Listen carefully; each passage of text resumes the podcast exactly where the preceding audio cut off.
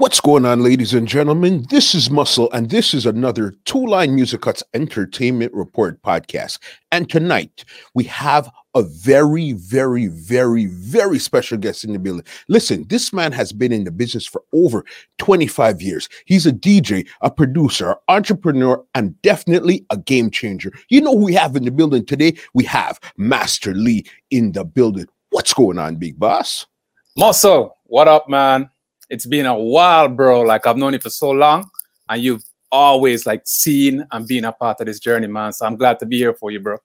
Crazy. Thank you. Thank you. Thank you. When I said, yo, you know what? Where's Lee? Search Instagram and I seen you hit that and I sent you a message and you responded right away. I said, yes, Master Lee. Right. You know I mean? Crazy, crazy. We have a lot to talk about tonight. So let's go right from the beginning and bring it right up to today. All right. Shoot, go ahead. Okay, so then now, what part of Jamaica did you grow up in, and what actually attracted you to music in the first place? These are things about me that not even you know. I grew up in England, right? Yeah, so I actually didn't grow up on reggae music and dancehall. I grew up on pop and like house music. You understand what I'm saying? Okay. so I came to Jamaica as like a teenager now, right? Uh, my parents are Jamaican. They came back to Jamaica, wanted to come back home dragged me kicking and screaming with them. You know what I mean? I didn't want to come. I didn't know about Jamaica. You know what I mean? Mm-hmm. But when I mm-hmm. came to Jamaica now, settled in and thing, and then started doing road, going out, I got introduced to reggae music and dancehall, man. And that whole culture is just like infectious. Like once you get a taste of it, that's it. It's done. Like you're now a part of it. You know what I mean? For sure, a hundred, hundred percent. But that I had no clue that exactly. was really England to Jamaica. I had yep. no idea. Yep, yep, yep, yep, yep. And what year? What year we're talking about here? What time did? You, what year did you actually get to Jamaica? I came to Jamaica in like '86, I think. Okay. Yeah. And then, so then you said the infectious. You heard the music, you started loving it and stuff. So when did you decide to actually jump into it? You know what? Um, I mean, in a way, I'm kind of unruly. You know what I mean? So, in school days now, right? Um, straight A student, but I didn't really too like school still, you know what I mean? So I never used to go. Used to bun school and I had some friends around, you know, were from, you don't know, the more garrison areas and thing. So I used to power them, go up on for them ends, and that's how I got introduced to the real roots of dancer. You know what I mean? Down by Cockburn Pen and those places, man. And um, that's when I first saw like a sound with speaker boxes piled up into the air higher than I can see, like it going to the moon. I'm like, yo, different, different vibe, virgin. And this is the real root of the culture. So that was the first introduction, right? Mm-hmm. After that, no. Don't know. Stone Love, House of Leo. See? Now, that was like a game changer, man. Like my mentor in the business when I went into the business was Rory from Stone Love. Okay. Yeah, like I saw him play and I was like, yeah, I want to be him. like I swear. You know what I mean? Which I'm sure it did for a lot of people. You know what I mean? Mm-hmm. Wow, that's big right there. So it was Rory. And then, okay, so then now you've seen all this going in. What was, did you actually join a song? You built a song, you started out as a DJ. What was your first move for you?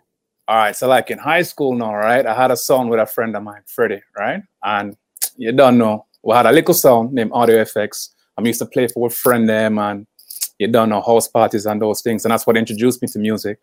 And then what happened was, is that I realized that I was really good at it. Like nobody ever taught me how to mix or anything. I just automatically knew how to do it. Mm. And um, because I did it so well, I had to grow from there. You know what I mean? And then he migrated, so that kind of fell apart. And um, uh, yeah, I just kind of like moved on from there. From there, I went to a sound called Mellow Canary. That was my first. Yeah, that was my first introduction into the business of the business. You know what I mean? Mm-hmm. So some well-known DJs at the time, see, saw me, and you don't know American Boyd actually, you know, and yeah, they, they, they recognize a talent, man, and they introduced me to the dude who owned Mellow Canary, and they were like, yo, what do you think? And I was like, yo, forward. And I was with them for a little bit, and then this is how the story went. Um, doing well on that song, see, I got recognized by Delano. You know what I mean? Um, you look like you don't even know this part of the story. yeah, so let me go even back deeper then. Yeah, so you might not know this, but the majority of the uptown selectors you know right now globally, you know what I mean? They all came from Kingston 6. So that's me, that's Dr. Dre from Renaissance, that's Jazzy T, that's Y Rush, um, that's Code Lank, who plays Code Red now, all from Kingston 6, man. You know what I mean? So um yeah, at the time Dr. Dre was playing Renaissance, right? And um yeah, Renaissance needed more people, man. And he introduced me to Delano and said, Well, Delano knew me already still, but he kind of gave me the link and said, Yo, lead about, man. What do you think? And I ended up on Renaissance. You know what I mean? That I did not know about. And what year were you actually on Renaissance? This would have been 95 or 96, I think. Nah, earlier than that, like about 94. I was with them for two years. And what was that journey like on Renaissance? Um, that was enlightening, man, in enough, enough, enough ways because the first uptown sound to break into dancer, really and truly, was Renaissance, man. And you know that had a lot to do with Delano and his remix skills. And I was a remixer. Like that's how I made my name in the music, you know, mm-hmm. as a remixer. So to be amongst somebody like him who was basically paving the way, yeah, it was a it was a blessing, you know what I mean? And they were the person, they were they were the sound that first carried me out into the world. And my first overseas date was with Renaissance. Do you remember where it was that you actually went? I can tell you everything about the date. I have like close to very, very close to photographic memory, bro. Right? This was um Miami.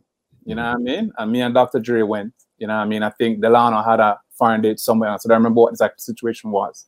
You know what I mean? And yeah, we went there and we shelled it, man. And then because me and Dre come from Kingston 6, we have that relationship. We've been practicing together and playing together for years. You know what I mean? Mm-hmm. So um, yeah, that's where the journey officially started.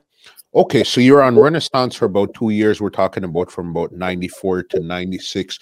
Was there any reason in particular you left, or it was just time to move on? I, you know, I didn't want to get into that. Let's just say it was time to move on, put it that way, man. You know what okay. I mean? All right. Okay, so then what was the next move after that then?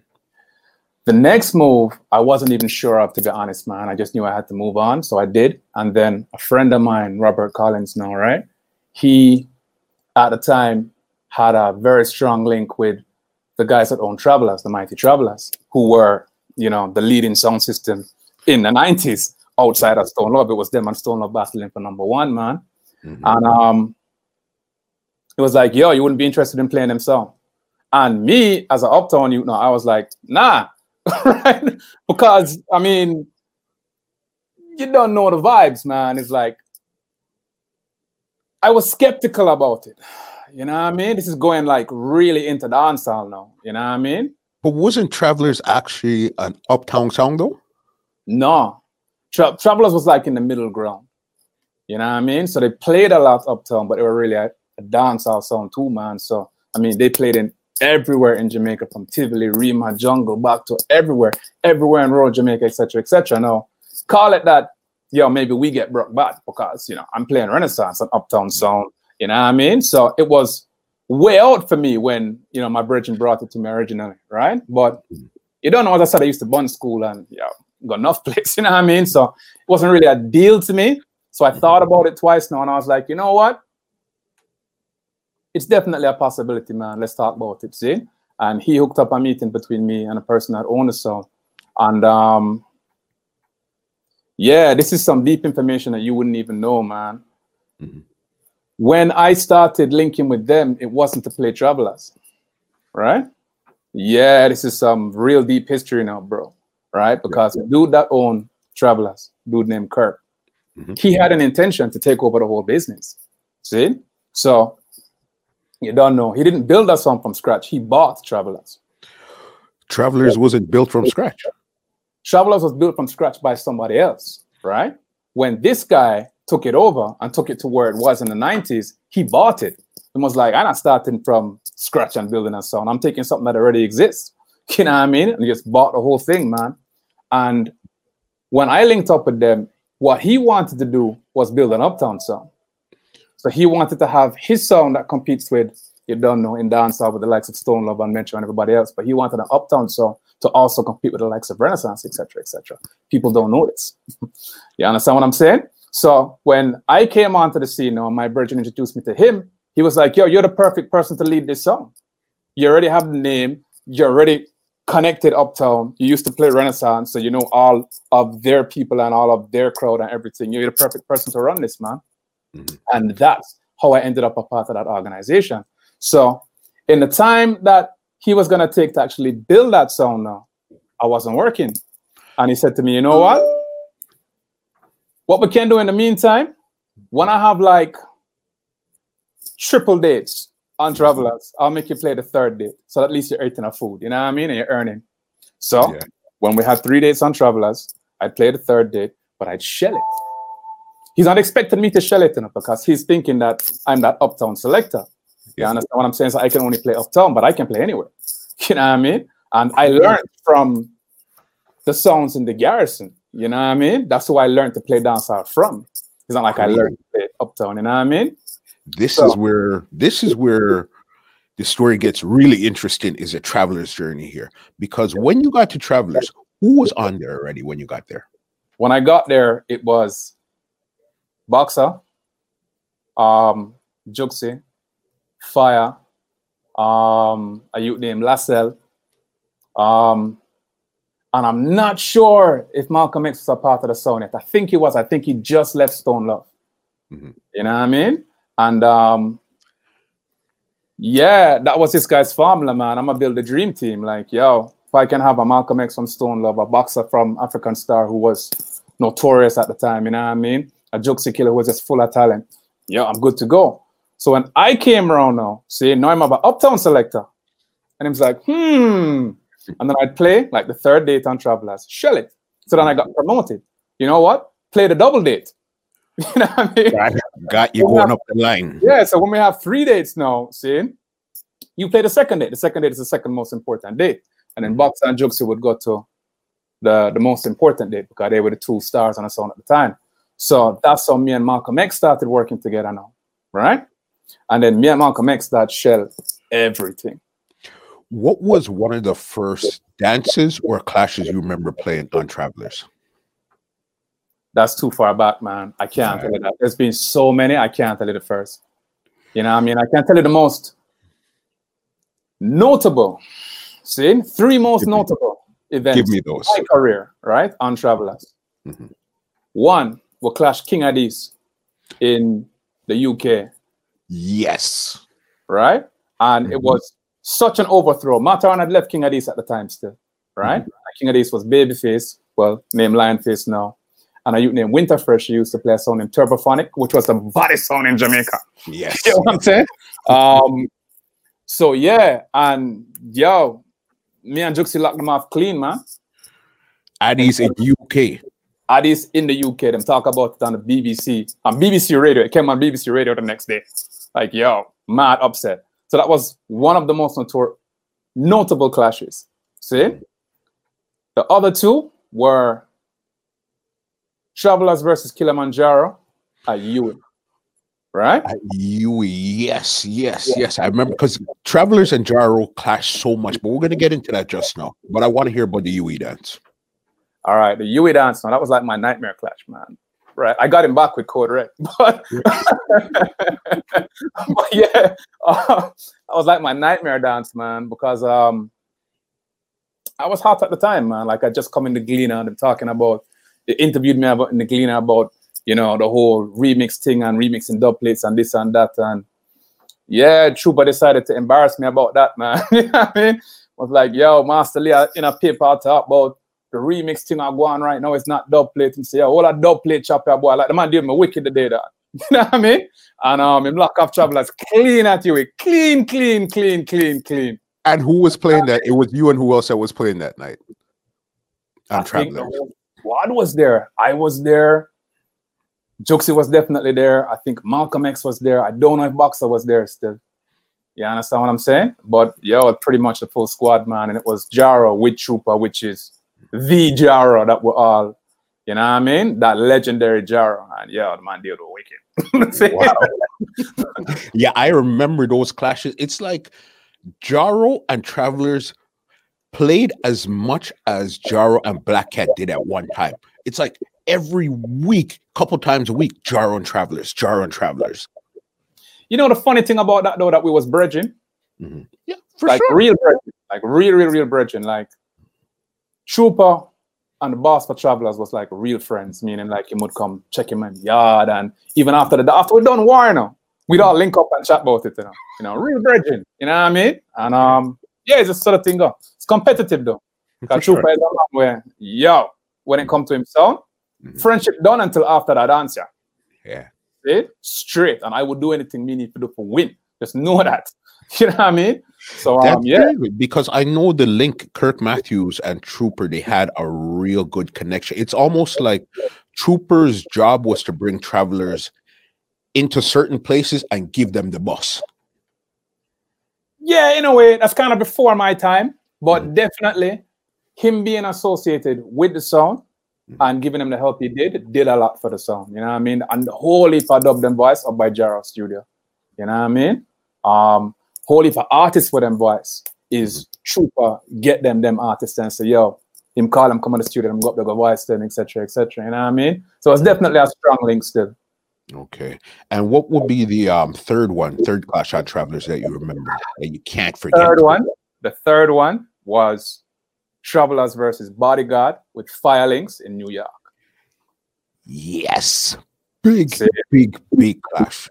Big clash, man. It went on to like wee hours of the morning, man. And um, yo, that's when I got first-hand experience of like, yo, how bad Firelinks is. You know what I mean? Bad, bad, bad selector. Got him back with quarter two, by the way. Yeah. Just to know. We're not in there. so yeah. But yeah, man, you know it's all good, man. Mhm. And do you remember that bodyguard dance in particular? It was Brooklyn. What was it about that dancer that was so memorable to you? Um, I, I guess for me, it was the command that Firelinks had over the crowd, man. You know what I mean? And you know, we grew up on certain selectors. You don't know whether it be the Ricky Trooper them or the Squingy them from Bass Odyssey. You know what I mean? Peace out to my youth. You know what I mean? Um, like Firelinks is level of performance. Like he's a performer. That's the difference. Like, for example, you have a Matterhorn, legend in the business. Matterhorn full of chat. Matterhorn is a murderer, but he must stand up and kill you. You know what I mean? Firelinks kind of like Squingy, he might climb up on something and he might entry on top of the speaker box over so and then him run gun like him all over the place, man. And that's what caught us off guard. Not really off guard, but it put us off balance, man. Because it's like Juxia try to compete with him in his own element, which you cannot do. You know what I mean? Like, yo, if if links to this, don't try follow links and do that. There's a reason why links do that. Maybe you can't do it like him, maybe you can. But what you want to do is something different. You want to counteract it in a different way. You know what I mean? So um yeah, that was the the third most memorable clash, man. Yeah. Okay, I have some here too. I'm not sure if you were actually a part of them, but let's go through this list I have and we'll take it from there. Okay. Sure. So we talked about the bodyguard. That was 98 in Brooklyn there. Another one was were you actually at the Travelers versus Stone Love? Funnily enough, you're talking about the one in Orchard, right? Yes. I was there, but I was there as Renaissance. Isn't that interesting? What? I was there as Renaissance. So it was Stone Love, Travelers, Another Sound, and Renaissance. And I went as Renaissance. So I, I was there and I saw the whole thing. You understand what I'm saying? Firsthand. You know what I mean? And that was like, yo, one hell of a dance. Still like, I swear. You know what I mean? I didn't realize that part there. Okay. Another one. You said the Addies in UK. How Mhm. about the Addies in Washington?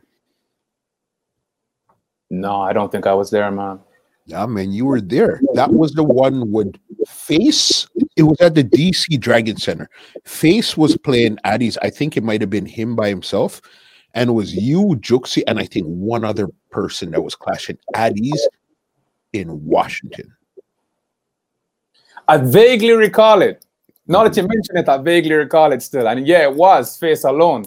Mhm. I remember that. And I remember him calling us in, and then me and Jukes did play, and then him come back in. It was him alone.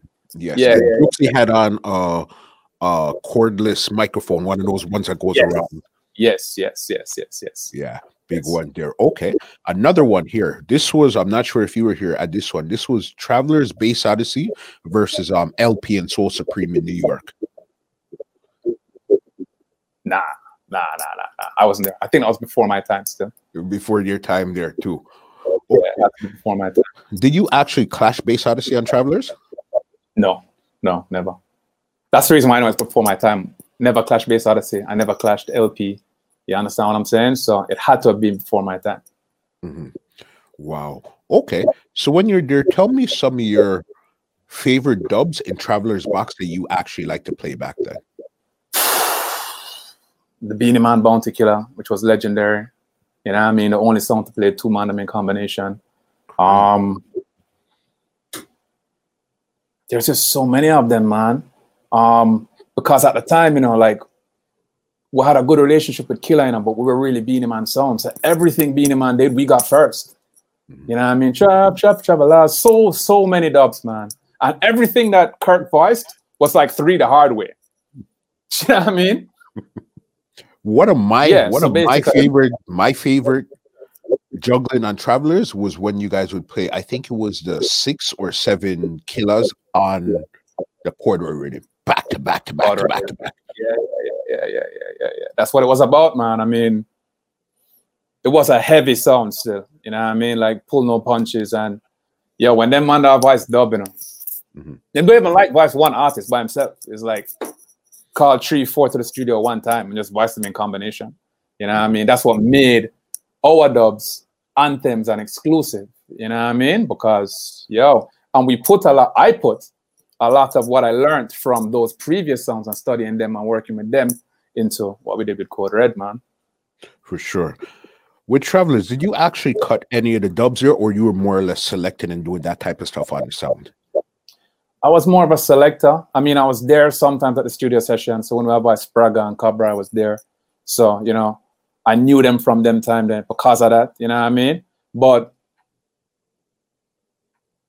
the main guys voicing the dubs were Juxi and a boxer, put it that way, you know what I mean? They were the most notorious on the sound at the time, you know what I mean? So when I came in, you know what I mean, I was still a young gun. And I mean, they were already fully loaded, like, you know what I mean? yeah, ridiculous. Yeah. Even some of your, do you remember some classical juggling dances with Travelers? Mm, too many, man. I guess none I can single out. You have to you have to remember you know, that at this point in time, when I moved from being the third dance selector to the second dance selector to the first dance selector, I mean, I was playing three, four nights a week when I started traveling. Um, I was on a plane every single weekend. People thought I lived in foreign because you're talking about a two-year period where I'm literally playing a dance overseas every single weekend. So I come back to Jamaica for one day. That's it, and then be gone again.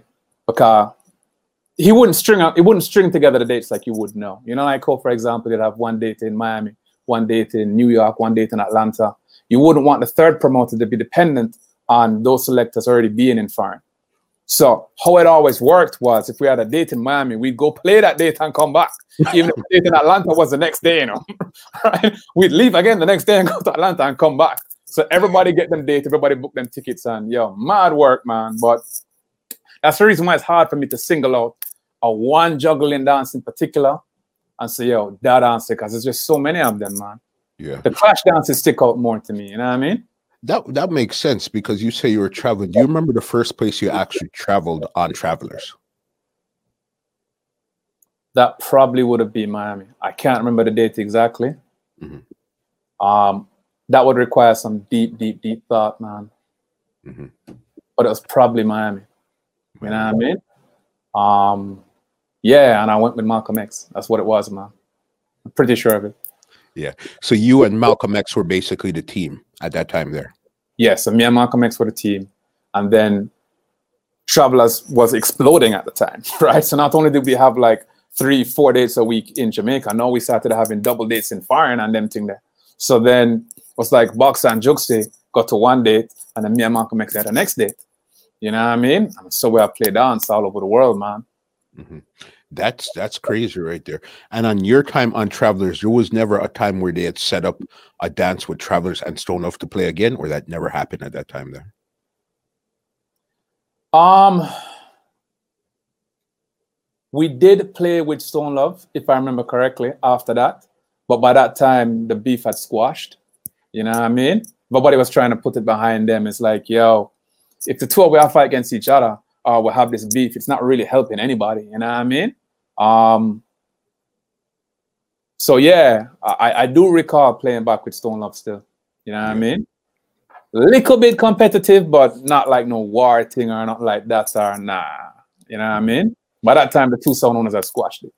All right. And who would you say gave you the best run for your money when you were on Travelers? Which sound? Which sound? Yeah. Every time you meet this song, it's like, oh, outside of Jaro, every time you meet this song, it's like, holy smokes, man. You know, say this is gonna sound egotistical, but it's not. Mm-hmm. Nobody never really threatened me still. Mm-hmm. Other than in the clash world, like in the clash world, that different. Because mm-hmm. remember that Travelers isn't really a clash sound. Yes, we could clash, and yes, we did win many clashes. We lost two, as every sound does, but they're not really a clash sound. They're more that sound in the middle that can go either or either way. You know what I mean? But who we were going up against, these are clash veterans. Right. Chupa about juggling. The man I'm right around, see me, right around the world, all the continents. Like all I do is kill every day. yeah. So um, yeah, I mean, I felt threatened or challenged in those environments, but in a juggling environment, nah, none at all. Because not only do I know the dancehall side it, I know the uptown side it, and this is when, like people like Delano and myself, we popularized hip hop in Jamaica. We brought hip hop to Jamaica.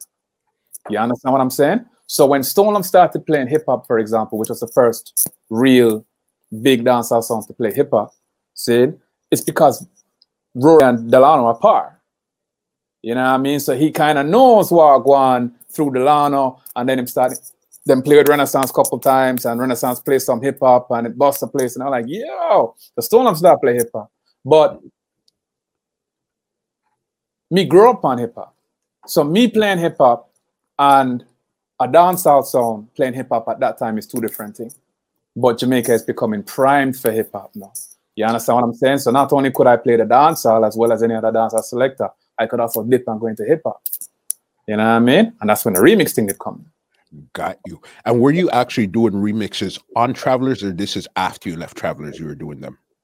No, man, I've been doing remixes from Renaissance days. No, but I mean, as in, okay, Renaissance, yeah, you're doing the remixes, but when you got to Travelers, were you doing remixes for Travelers also? Yeah, man, for sure, sure, sure. I, I can't play without remixes. It's just that's what I was known for. Like, that's what made me stand out from everybody else. That's what made me stand out on Travelers. It wasn't just the fact that I could play well, it's because now I'm playing these remixes with these huge dubs. See, and people are like, yo, you know what I'm saying? So mm-hmm. um, yeah, definitely, man.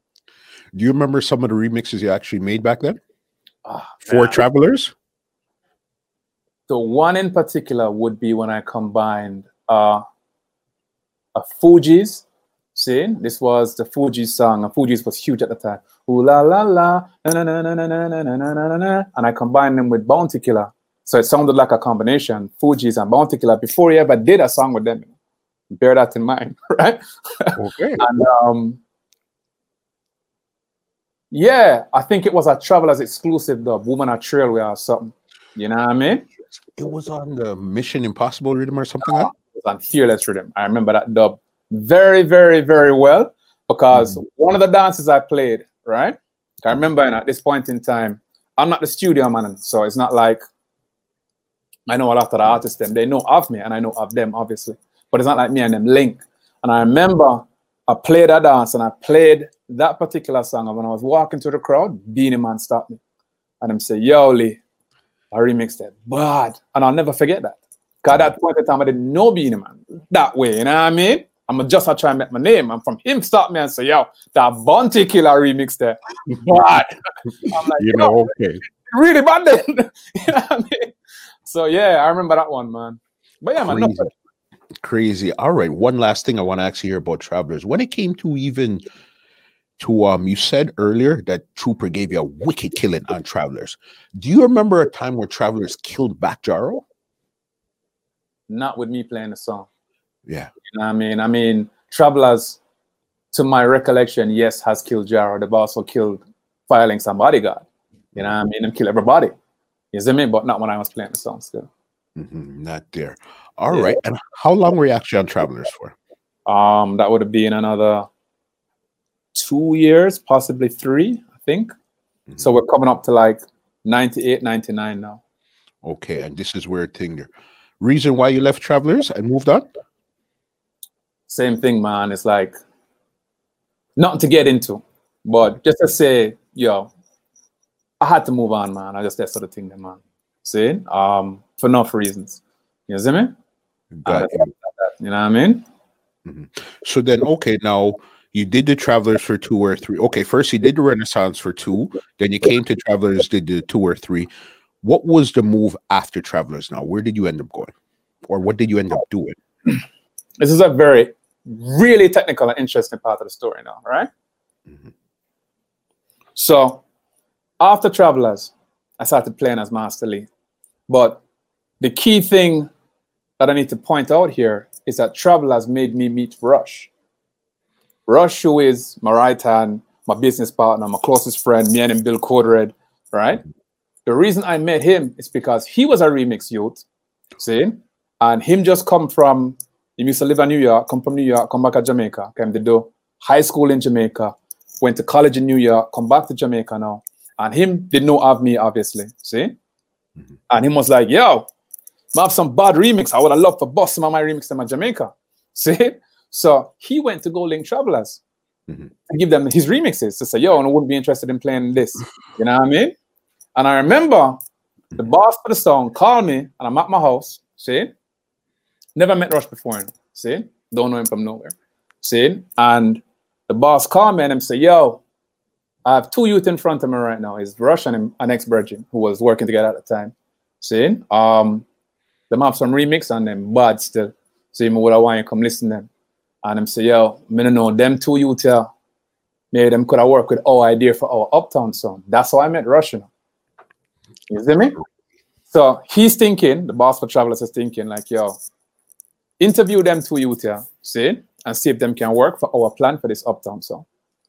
You see, man, I went up to the office, I met Rush, I met the other youth, see, uh, we actually went back to my house to, you know, just kind of like a demo thing to them play and support. And, you know, I mean, this is before I got totally caught up into Travelers and I became their leading selector. So this was before that, right? Okay, so this is early. This is early. This is long before Code Red. You know what I mean? This is in the height of Travelers days.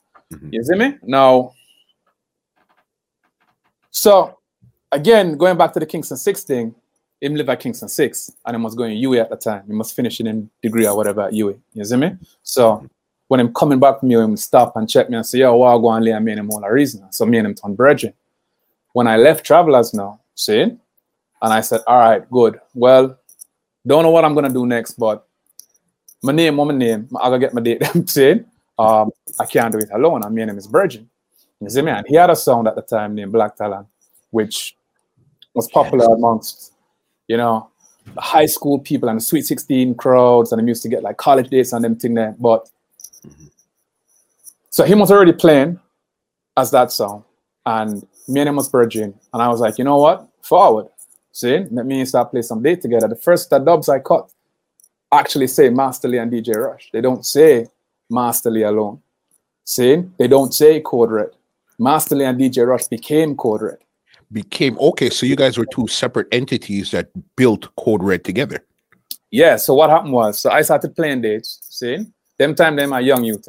You see me? So I'm basically the big man in the business. He's a young youth.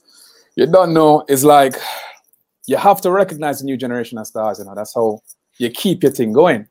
And I knew this youth would be a star. He's a star now. you know what I mean? and I'm like, yo, him remix them bad. Me and him get along. He's, he's the person I should pass the baton to. It's the same way him recognize Lang, who is on Code Red now. And him say, yo, him is the person I should pass the baton to, and him pass the baton to Lank. You know what I mean? So um, yeah, me and him start play date now, and then um, we're playing dates as Master Lee and DJ Rush. See, and um, I'm gonna skip the part in how that became Code Red because I want to tell you what happened in between. Okay, and then we'll get back to that part And somewhere. we'll get back to that part. See? Okay. So I'm playing this as Master Lee, see? And Rush is there, obviously, see?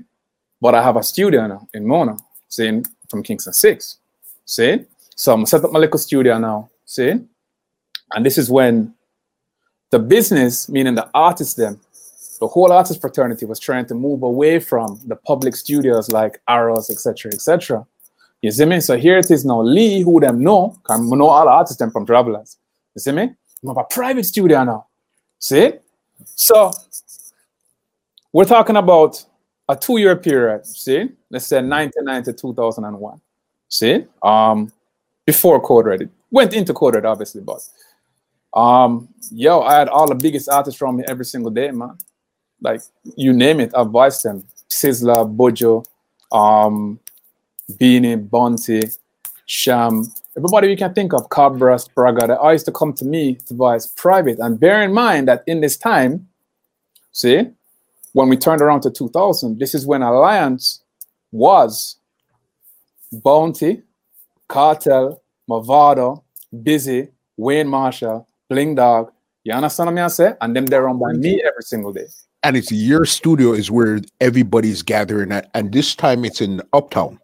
This this is now up uptown. Everybody's trying to come out of that congregation of artists. There were two studios in Kingston Six, right? Mhm. So this is the real, real, real legacy of what now. You had two studios, two blocks from each other. You had Master Lee Studio and you had Don Corleon Studio. Bam. Yes. Don Corleon is obviously the mega producer from that time.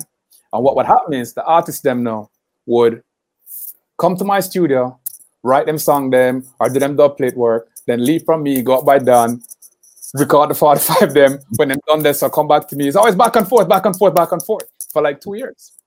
You know what I mean? So that's what I really did after Travelers. I was playing as Master Lee and DJ Rush, see? Um, mostly uptown events, see? And I had my studio, which was basically like the most popular studio in Jamaica at the time, definitely in Kingston, man. You know what I mean? Working with these artists in and out every single day. And you had built your studio to do remixes and dub plates. That was your real main intention when you started the studio. Yeah, I mean, I needed a studio for myself, and I knew that one day I'd want to go into production. But I mean, really and truly, it's like I've already turned my back on the academic world. I'm not going back into that. I mean? And I've already traveled the world as a selector now. You know what I mean? So this is it for me. What do I do next? Until I figure out what to do sound wise. And at that point in time, this is one thing I should point out. I decided I was never going to work for another sound. So that kind of gives you an insight as to why I moved on without Mhm. going into anything. But now work for nobody again. I'm gonna depend on that. You see me? So until I figure out that part, yo, build a studio, work with the artist then. You know what I mean? And I built my studio, work with the artist then, and that was like phenomenal. Like so many of the artists and more icons now. I watched them grow. Me and my brethren from them start. I know Sasco from before me about having first song. You know what I mean? He calls me by my first name. I call him by his first name. See? Same thing with Cartel, same thing with Movado. You understand what I'm saying? So you seen early Sasco, early Movado, early Cartel. Yeah, man. For sure, sure, sure, sure, sure. Um, sure, sure, sure, sure, sure, sure, mm-hmm. sure. Because I, I- guess they were just trying to get their break in the business at this time when you have the studio and you're the master Lee. So they want to come connect with you. You're not looking for them. It's not even that. It's because Killer don't connect with me, right? So me and Killer link now. Killer in many ways, you know, is hugely responsible for my career in this business, you know. You know what I mean? Because you have two icons in the industry, especially at the time, which are Bounty Killer and Beenie Man. The first dub I ever got was from Beenie Man. Right? So big props to Beenie for that. Um, I was closely associated with Shocking Vibes at the time, and I got Beenie Man and Tanto and Devonte and Dub. Those are the first master lead ups. See? Now, when it came around to Code Red now, the endorsement I got from Killer, Mhm. like, yo, this is ridiculous, man. You I know what I mean? remember those days. ridiculous. So, Yes, I mean- okay. so then you said coming to Code Red. So then now let's get back to how you actually built up Code Red now. How did you guys even come up with your name? And it was just you and Rush in the beginning? All right, so me and Rush playing as a team now, see? And it basically, like he was still playing as Black Talent. You know what I mean? So did I film friend them and then I play them smaller dances. But I know when me there and I know I want to go to the big dance them and this and that and rare. So the dances that me and him were playing were a lot bigger than the dances that they were playing. So I said to him, yo, forward man, could just, yo, do this thing full time. And um, he's very much like me. So, you know, he said to me, like literally, I, I can't work for you. See, like, that not going to work. The same way you not work for them sound then, but not gonna work for you. And I was like, then we could just start a sound then. You see me? And that's how it came about, man. And I said to him that if if we are gonna do this, it can't be me and you alone though. I mean, it's been me and you alone playing. So how would that be a song? We need one more person, man. And I'm basically working off of the same formula as Travelers, which was I'm building my dream team here. So me no say I'm the experienced man in the business, the elder then. So you don't tour the world and have all the experience and have all the link them. Me and all the arts them good. Have the most popular studio right now, all the arts them around me. See? Cool. See? Rush is the young youth, full of talent. Theme career is written. Him just need to be a part of the right team. There was another youth named Super Hype, was playing a song named Essence. See? Who, by the way, I gave the name Super Hype. He wasn't called Super Hype at the time. Super Yeah. hype, super hype, as in dirty wine, super hype. Yes. See? Super Hype went by a different name at the time. See? What Uh, was his original name? I don't even know if nah, I don't even want to go into that. See? Because I don't know if you would like me saying that right now. But anyway, Okay. I changed it because I said, yo, that name there too easy for card. See, you gotta run up in a sound and dead. When I on that, super happy name. See? And that was the dream team. It was me as the established person in the business and the two newest youngest talents, which was Rush, Super Hype. You know what I mean? And I call it right because the Twitter my icons now. You know what I mean? So they were the two most talented youths in the business at the time. And that's how Code Red started. And you mentioned, uh, you asked how we got the name. So now the three of us know we're consolidating dates. See? So when I have a Master Lee date, I'm no longer playing it as Master Lee. Um, I'm not trying to play it alone. It's now me, Rush, and Super Hype got to that date. When Rush have a date, see, the three of us got to that date. When Super Hype have a date, the three of us got to that date. See? Consolidating everything. Because them have the young market, them have the sweet 16s, them have the colleges, I have the big dance then. So between the three of us, we have everything. See? Um, and we're going to country one day to play a dance. See? And we're trying to think of a name, trying to think of a name, trying to think of a name. Whole heap of name throughout there, not no stick. And then Super Hype says no. See?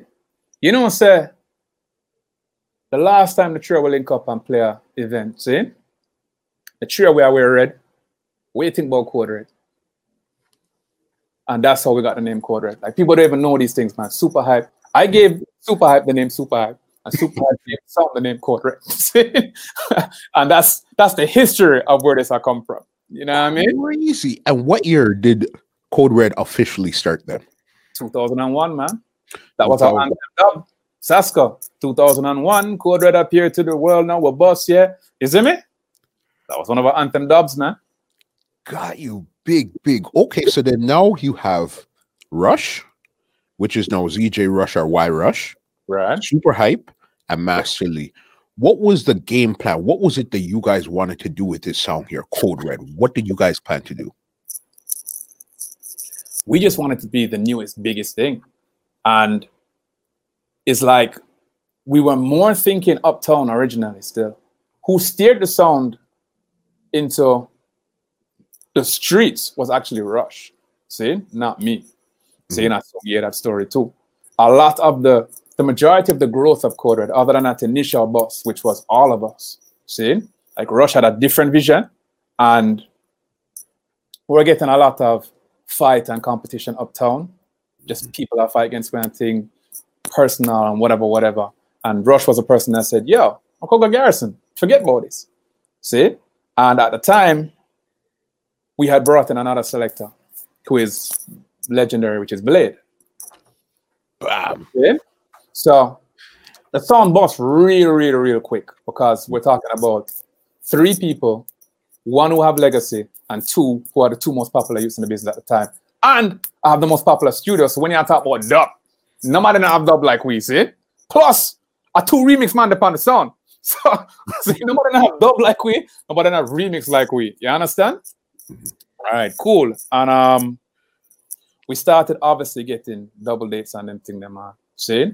Now, from travelers now, them time there, I met a youth named Wingy Trooper. See, and I can give you his first first name, Manata de Super. See, I give you his first name. See, the youth named Wingy Trooper. Why I came the bad like Trooper? See, then we used to play a song from Standpipe, and then you don't know the the nucleus of Travelers is from Standpipe. Mhm. See, Kingston Six same way. See, um, and yeah, him was like the natural addition to the song because the song now was becoming more hardcore. You know what I mean? But had the double dates the man thing. Saying I'd actually played a date with him and taken him to Canada with me when I was playing dates as Master Lee. See, so the first, the first date I played in Canada, right, as Master Lee was me and Blade. But he was as Wingy Trooper that time there. Yes, I didn't. I gave him the name Blade too, by the way. I didn't rename him until Code Red Days, if I remember correctly. Mhm. So, you know, a little before Code Red Days. You know, I was like, "Yo, you're sharp like a razor. You your name Blade," and him say, "Yo, you know, something like that name there. Now work with it," and he just took it on, man. So now you have a team now of four people: me, Rush, Super Blade, and then we split up on the dates together, etc., etc. You know what I mean? Um, after a certain amount of time, Super kind of went his own way, saying, I guess him did want, you don't know, explore film thing on him own, which is fine. All of us are still good, good, good friends up to this day. So it's all good, man. You know what I mean?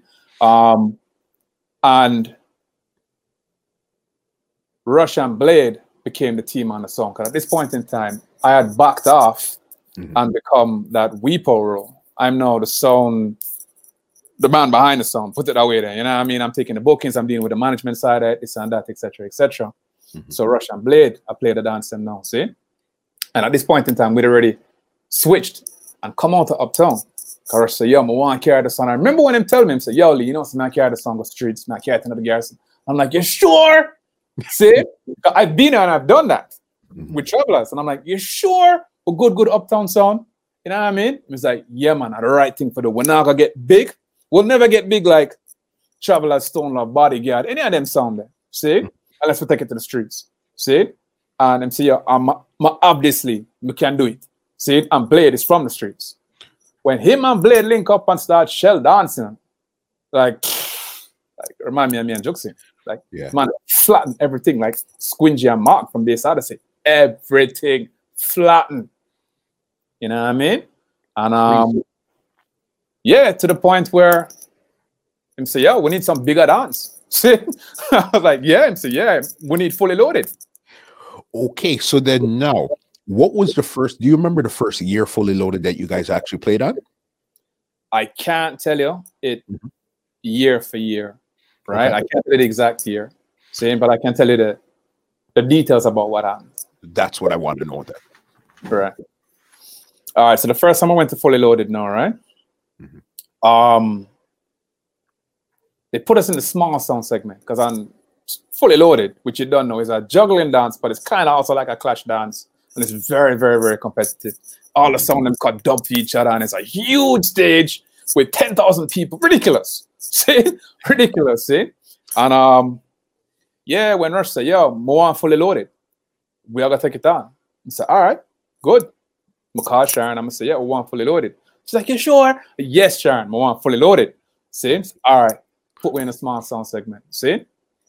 Don't know, not a, a big sound in that league or or that understanding it. Put it that way there. You know what I mean? And um we're gonna play the small sound segment and flatten it.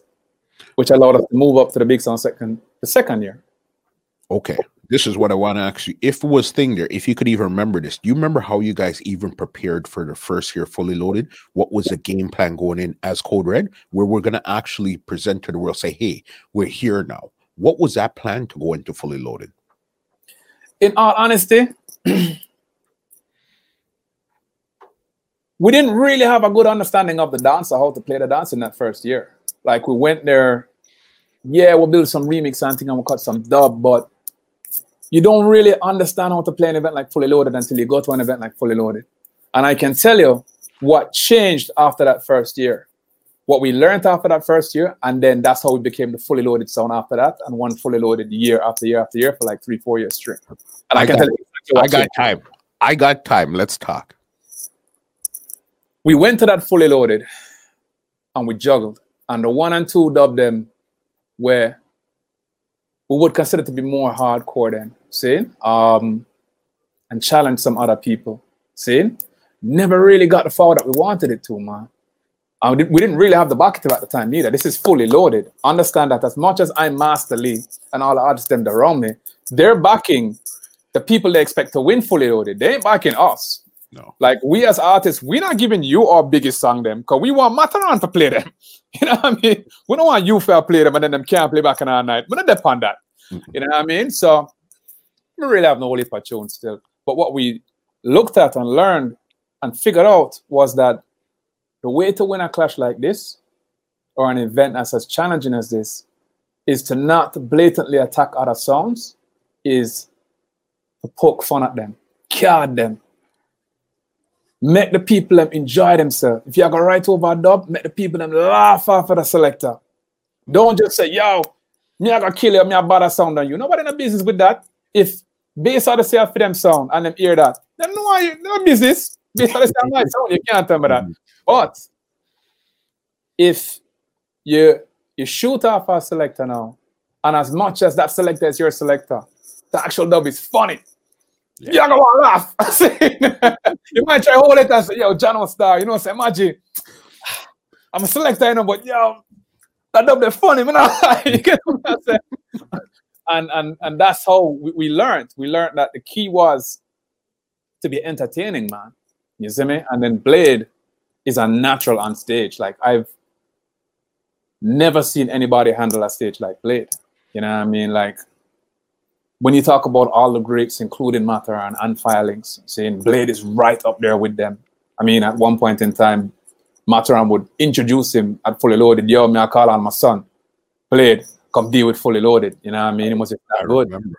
I remember. Okay, so let's go into the second time now. So first time you guys went, you shelled down the place. You did good now. So, but you learned that hey, this is the style we have to play to actually really win them over. What was the game plan for the second year now going into um, fully loaded? The game plan for the second one was to deal with the people then. See? Stop shoot off of the other sound then and just make sure you're entertaining people and you're connecting with the masses. That's what you need for them. See? Again, we got more strength this time in terms of dub plays, but we still never get full strength. And we end up build a whole heap of remix and fit up something and this and that and we shell it. Yeah. So by the time the third year came around, now we got the Bacatis. Okay, by year number three. And do you remember who was on this fully loaded here, the year number three one that you guys were on? Rush, I you all of that, man. I, I can hook up an interview with you and Rush, man. One thousand percent, we're happy to have Rush. He knows all of that, cause this is like the highlight of his career. Remember, at this point in time, you don't travel to work. This is like my my second boss in the business. You know what I mean? So I'm doing it all over again. But this is like his prime time now. This is the first time he might rise to the occasion as one of the body selectors in the business. he remembers every detail the year, what time we play, what time we done play, see who come in the studio, what time, how long them take for voice, see everything. He remembers everything. You mm-hmm. know what I mean? So this is your you, by year by the third time around is when you guys became that fully loaded type of song there. Yeah, man. And and you guys were actually doing good. Do you remember who it came down to? in that year's fully loaded? Was it probably like Matterhorn Links or whoever else that was in that segment there? Because you guys were no longer in the small song segment. You guys were now in the bigger song segment. I can tell you, I can't tell you who was in that particular year, but I can tell you the the most memorable parts of each event. Okay. of who we went up against and mm-hmm. who we turned over in fully loaded. Right. Mm-hmm. One was Wyclef.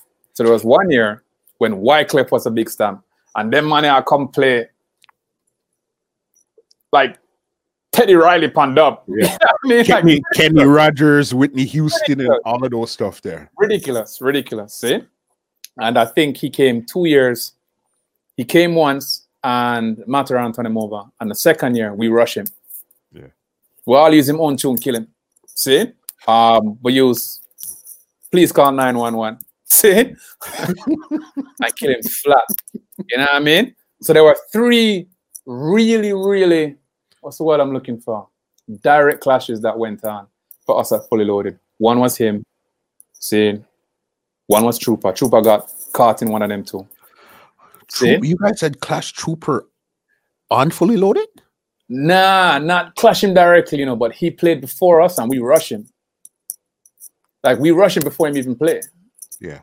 Something like that. But remember, you know, in a way, you know, me I try use my son for get back them money too, you know. Big man see yo, I feel like, yo, that was my nightmare that. So see, like, you ain't see, yo, what I, for, what I forgot for Trooper. Not dep on that. Well, go for him. Plus, him is a big name in the business. If if you chop a man like that now, you gotta get struck. So we went for the big heads when the, the smaller sounds were trying to clash each other. We didn't upon that. We are shoot off a Firelinks, we are shoot off a Matterhorn, we are shoot off a um Ricky Trooper, we are shoot off a um Wyclef. You understand what I mean? I say, 'Cause we are trying to for self now. Like, yo, we're as bad as that man, and like straight. You know what I mean? So yeah, One, one other one that I remember, this is probably one of the bigger ones, was the Code Red versus Firelinks in Fully Loaded. I think Matterhorn was the host.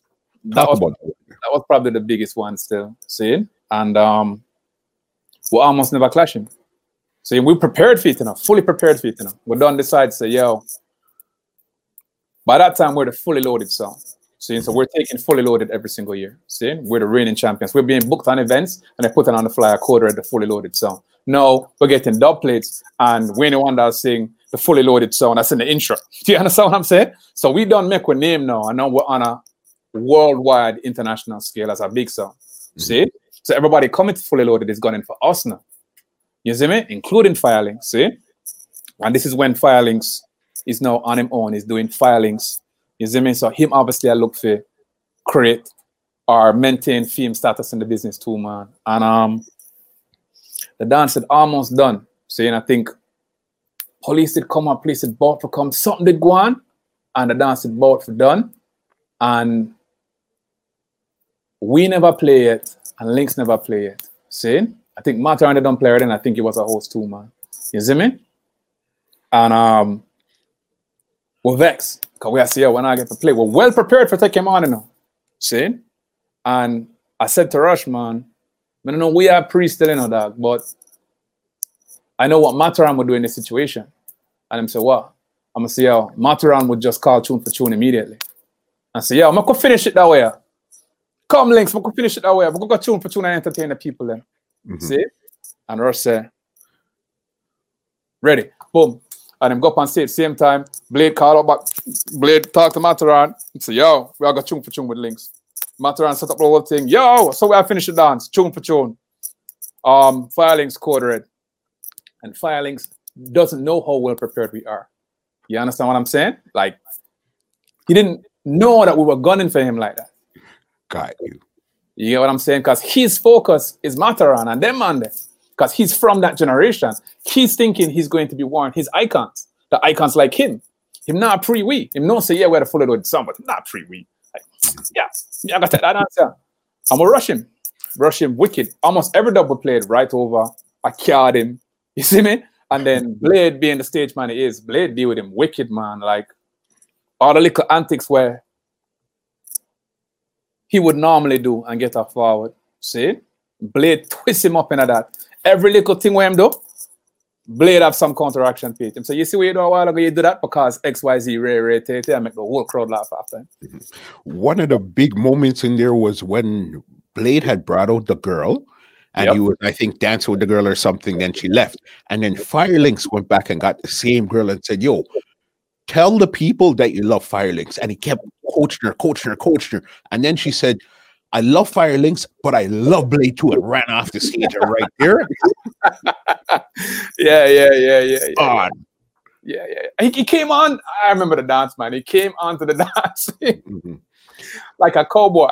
See, he had like two holsters. Mhm. yes, yes. Play twisting up wicked. See, oh gun in on a bullet. already. Because I think his holster dropped off or something, and he picked it up and said, "Look, there's no no gun in here or anything." Yep, yes, Yeah, yes, yeah, yeah, big, big, big one. And that was down in the morning because it was daylight. Everybody was out there, and you could see it was actually, I think, Matterhorn asked if um Code Red won or if Links won, and then Links didn't really want to. He wanted to ask his own question. He said, "No, man, I'm asking," and the crowd said, "Yo, Code Red."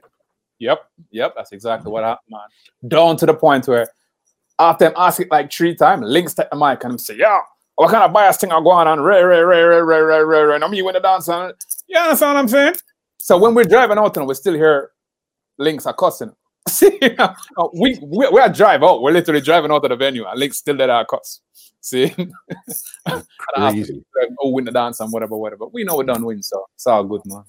All right. And what did that actually do for you guys' career as being you guys are the fully loaded song? Because at fully loaded, there was the fully loaded song and there was Mr. Fully Loaded. So it was Code Red and Tony Matterhorn.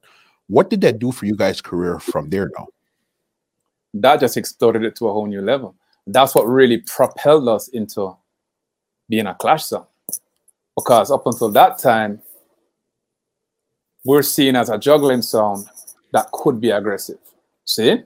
Yeah, man, they can defend themselves, cool, but we're still a juggling song. Hardcore juggling song still, but we're still a juggling song. Mhm. When we are play them dub double right over on them way there and I get artists for call up man name and intricate with the, the details of the dub and this and that, people them say, yo, them man are different. That's when we started being taken on seriously as a clash sound now. Mhm. Which is why fast forward to this day, you know, we were supposed to be in the last World Clash in UK representing Jamaica. What? And COVID stopped it. See? Like the amount of war where Code Red fight, no. You know what I mean? With the new selected them, they selected them more rush bus on the song. I him bring in Chris Diamond and say, yo, that you youth, I'll go be the next baddest MC. I him bring in DJ Lank, Code Lank, and say, yo, them here can take it to the business. And I I-.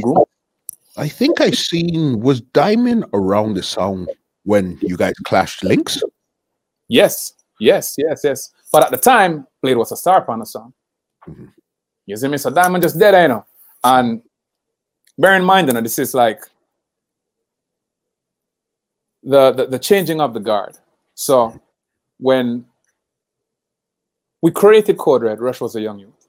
See? When Rush brought in Diamond and Lank, they were young youths. Like Diamond was maybe like 19. Young, young, young youth. You know what I mean? But again, him recognize the talent and him say, yo, them man. You see me? And um, yeah, so he was there for sure, but Blade was the man. You know what I mean? Him to just dead as a, a part of the team and look and I watch and I see what I go on. Him know what himself in bad too, you know. Like him know say, yo, me can MC that dance and shell it to you know, but Yeah. I Blade time now. you know I mean? my time, my time will come eventually. Okay, Yeah, so you guys said you guys got recognized. Do you remember what was some of your earlier clashes outside of fully loaded? Now said, okay, now we're going into a hardcore, a more hardcore arena. Nah, I'm gonna leave those questions for when you interview Rush. Yeah, Because them time there, you see man Blade. And the same way I was on a plane every single week with travelers, him was now on a plane every single week with Blade. Mhm. You know what I mean? And people feel like him live a foreign because I'm there for like one day, two days at a time. You know what I mean? And um yeah, better him tell them story that I mean. You know what I mean? Yeah, for sure. Because okay, because I know you were definitely you weren't really doing playing sound too much. You would come, you'd come support and stuff, but you were more management, cutting dubs and stuff. Uh, Yeah, yeah, let's get more into your actually your engineering and your studio time okay because you were one of the first people i remember actually mentioning you mentioned sean paul to me all right but this time it wasn't just sean paul it was dutty cup crew that had up sean paul Nuga man kid Kurrupt chicken Right. danny Gunn. and Right. i think that was the whole crew there Right? Mhm. You name Master Kid too. Um Master kid yes chicken and chicken Yes, too. chicken, Liver. Yeah. Um yeah, I mean coming from Uptown, you had a certain when we emerged as selectors Mhm. from Uptown, you had a certain star artists who were emerging from Uptown too. You know what I mean? You already had some that had come out of the gate, like Daniel. You know what I mean? But the next generation after that was the Kurrupt and the Sean Paul, and etc. cetera, et cetera. You know what I mean? and that was earlier on. So were you guys actually so were you guys cutting songs or did you get into production at this time here or you were still just doing dubs? At this point in time, I'm still doing dubs. I haven't moved into production yet, man. I wanted to say again, going back to Master Lee and DJ Rush days, one of the first dubs that I cut when I went on my own, I decided like, yo, whatever happens, me I do this thing for myself now. See? Mhm. I buy Sean. You understand? So his original catalog, like, you know, um, Baby Girl and Buster Black Buckle, I have all them things up on dub. You know what I mean? Mhm. You see me? As Master Lee and DJ Rush. You see me? Yeah. I voice Kurrupt, I voice Chicken, I voice Donegan. You see me? All of them just link up one day and just, you know, give me them catalog, man. You know what I mean? Wow, that's crazy there. And even with like a Kartel and a Mavado, what was it like working with them when you were just coming into business, a young Kartel, a young Mavado, a young busy signal? Um, that's a really interesting question still. I mean, the level of talent that I saw in, in these guys, man, like, yo, like it was just like wow factor, man. Like um Busy, Vado, Marshall, Kartel. I mean, Kartel's lyrical content and his ability to structure songs is just like ridiculous, especially his first of songs. Like the first of songs that didn't bust were so complex Yeah. that it was like I was listening to an iconic rapper, see, who spoke in metaphors and parables. I'm like, yo, this youth is like, he was so far advanced that Jamaica wasn't even ready for him. He he bossed when he simplified what he was doing. See? And he kind of came up with a formula. All right, I can get a little bit more witty and complex in the verse them, but my need to keep the chorus them simple to grab the people. To bring you into the song, and then once I have you in, Yep. we Yep, can do yep. it. Yep, yep, yep. And that's when I'm really getting break. You know what I mean? Um and then Mavado now, I mean, his energy as a singer. Like I've always said this and any engineer who's worked with any level of artist, and especially that level of artist, will tell you you don't know the ability of an artist until you voice him. See? Like I'm telling you. See, that's why I knew that Sasco was gonna be great. See? Because let me tell you, you have certain big voice DJs in the business. See? All right, cool. We know them already. See? All right. Killer is one of them. You know that, right? All right, cool. I did a dub session one time for some Japanese with Killer and Buju in combination, right? And when Buju start spitting up, I'm like, yo, turn down the levels, like, yo, like, what, uh, what is man? Like, yo, and he's crystal clear and in key, Mhm. crystal clear and in key. And I'm like, yo, ridiculous. Says there's our next one. Sasco was one of the people that impressed me like that too. He was pairing with a youth named Zumje at the time, see? Um, and Zumje, they bring him to the studio and say, yo, listen to you, Telly. See? In bad. Name Assassin. See? And I remember I was voicing some some J dubs, my virgin thing. Saying big up Zumje, by the way. Um, and when he gave Assassin the mic, everything on the mixing board peaked. The man voice was like huge. I'm like, yo, if them money a boss, like, yo, I'm gone. I'm gone. You know what I mean? And then he was in the stable of Icon Spragga Benz. So it was a natural thing for him to be groomed and learn the right things and you know what I mean? See, yeah, man, but you don't know the, the ability of an artist until you voice them. See? That's so crazy. 'cause again, you're seeing you're seeing the veterans at this time, which is the Bounty Beanie Buju, and you're seeing a whole new crop of artists just coming in that's hungry and they're just ready to go. Yep, yep, yep, yep. Ready, ready, ready, ready, ready, ready. Even too ready. It's ready. Like yo, that fit them time now. Them one and break. Mm-hmm. And yeah. even seeing Alliance, did you see Alliance form, or basically they formed and then they came to the studio type of thing? Um, that's another good question, man. Mm-hmm. The Alliance was smaller when me and them start link. See, um, yeah, it, it wasn't so many people. Bling Dawg hadn't become a part of it yet. Um, I don't know if Mavado was a part of it yet. I think Kartel was. You know what I mean? So it's really hard to understand because Killer has brought so many people into the business.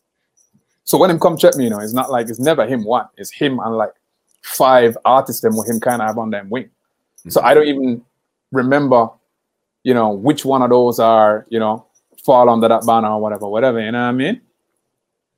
That's so wild because again, you're coming into this this was the early 2000s. This is 2001, 2, and all of these stuff here. So then right. now there was also a different crop of artists. There was the Lexus, the War 21s, the um, yep. There yep. was so much of them at this time. And it's like you guys are the leader of the new school and even sounds. This is when Black Chiney just popping out. And I know yep. you and Black Chiney had a crazy relationship too. How did you and Dups from Black Chinese link up? Um, no Dups long time, you know. Um, long, long, long time from travelers days, really and truly, because you probably know Dups from Black Chiney, but the same way me as an uptown you used to play travelers, he used to play hardcore songs before Black Chiney, before he built Black Chiney. He used to play Poison Dark. I'm lying. That's where I met it from. I met Dups yeah. in '99 playing playing on Poisoner. That's where I did meet Dope. So right. one time he was playing Poisoner, and next time I seen him again, it was his big Black Chiney thing. Right, right. So I knew him from them time. I knew him from Travelers Days. It's like I knew Khaled from Travelers Days. Music come with the dance them. You know what I mean? Um, we gonna meet some par. Like it's a sound link between all of us as selectors. You know what I mean? Because we're all heavily and deep into the culture, and we were the ones traveling always in Miami all the time. You know what I mean? So when Dups created Black Chiney now, which I think was before Code Red. See, not long before Code Red, but definitely before Code Red. Probably like a year to 18 months type of thing. Yeah. Mm-hmm. His claim to fame was being the remix man. You know what I mean? Like when Khaled would play at Fully Loaded, the remixes that he played and shelled Fully Loaded was done by Dups. Yes. yes. You know what I'm saying? Yes. But nobody knew Dups. They knew Khaled. And Khaled is a crazy stage performer, like 100%. So he would just dismantle fully loaded with them remixes in. Mm-hmm. So um, we all kind of knew Dubstar remix, man. And we all kind of knew each other because of the remix thing. So Delano knew of me. I ended up working for Renaissance. We knew of Dups because he was an ex remix man. You understand what I'm saying? I met Rush because of his remixes. It's our whole linkage just because we're kind of all in the same field within the music. You know what I mean?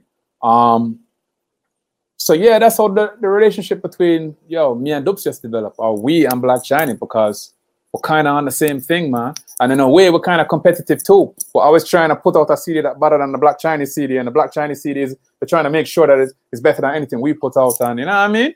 But it's all brothership, you know what I mean? For sure, for sure. When did production now come into your life now when did you decide okay we're doing dubs i'm around all these artists that's cool when did you decide to actually start putting out songs with these guys here? now? And who was the first person you decided to produce with?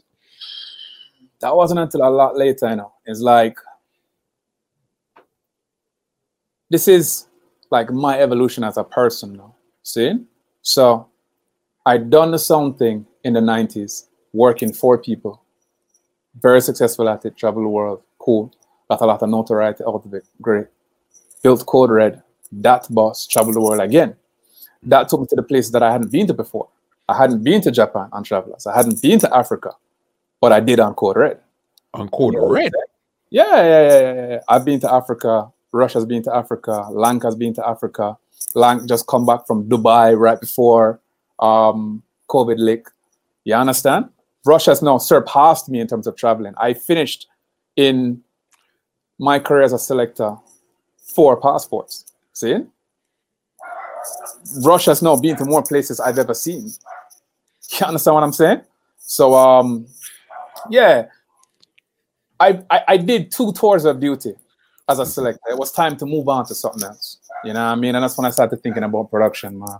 And um, I didn't even stay in production that long, to be honest. See? Um, I put out a couple rhythms. My Mhm. first rhythm was a rhythm called Red Bull, and I got the love of the business, obviously, man. So I had Wayne Wonder on it, I had Assassin, um, so many people, man. Um, Bling Dawg, Da'Ville, um, TOK, so many people. You see me? Because me name my name. And then I'm around these people every day. And then I'm a cool youth. So everybody gets along with me, you know what I mean? Mhm. So um that's the kind of vibe, you get me? So um it's more like my voice for them brethren, you know what I mean? As well as I'm highly established in the business. Okay, so your first production was um a rhythm named Red Bull. What was your next production that you actually did, and did it really connect? You talking about the Red Bull rhythm or you talking about the rhythm after? The rhythm after. The rhythm after. Um no, actually, let me rewind that. So let's just start back from Oh. where it is. Okay. From where it actually started. The first rhythm I put out was a rhythm called Fifth Avenue Rhythm. See? And at that point in time, I was working with a youth named Piranha. Like me and him had a label together. See? And um he used to be with Shocking Vibes. You see me? And um we put out the first rhythm, Fifth Avenue. See? Um again, another all-star lineup. Sizzla, everybody you can think about because he has his connections, I have my connections. But after that, now saying I did my own rhythm, which was Red Bull, and I voiced my own friend them and my own artist them. See, cool. Um, after that, now that's pretty much when I stopped doing. Because this was my label, it was called Red Dragon Music. I decided that everything I was gonna do was gonna be themed red. So Code Red was one. Um, you don't know the label was gonna be called Red Dragon Music. Um, Rush isn't even thinking about production at this time. You know, he's now traveling the world as a star selector. So he, that's not where his mind is. I've come into that now. You see me? So I'm deciding that I'm going to be the producer and this and that. And you see me? Um, I did a single with TOK, um, which actually made their album.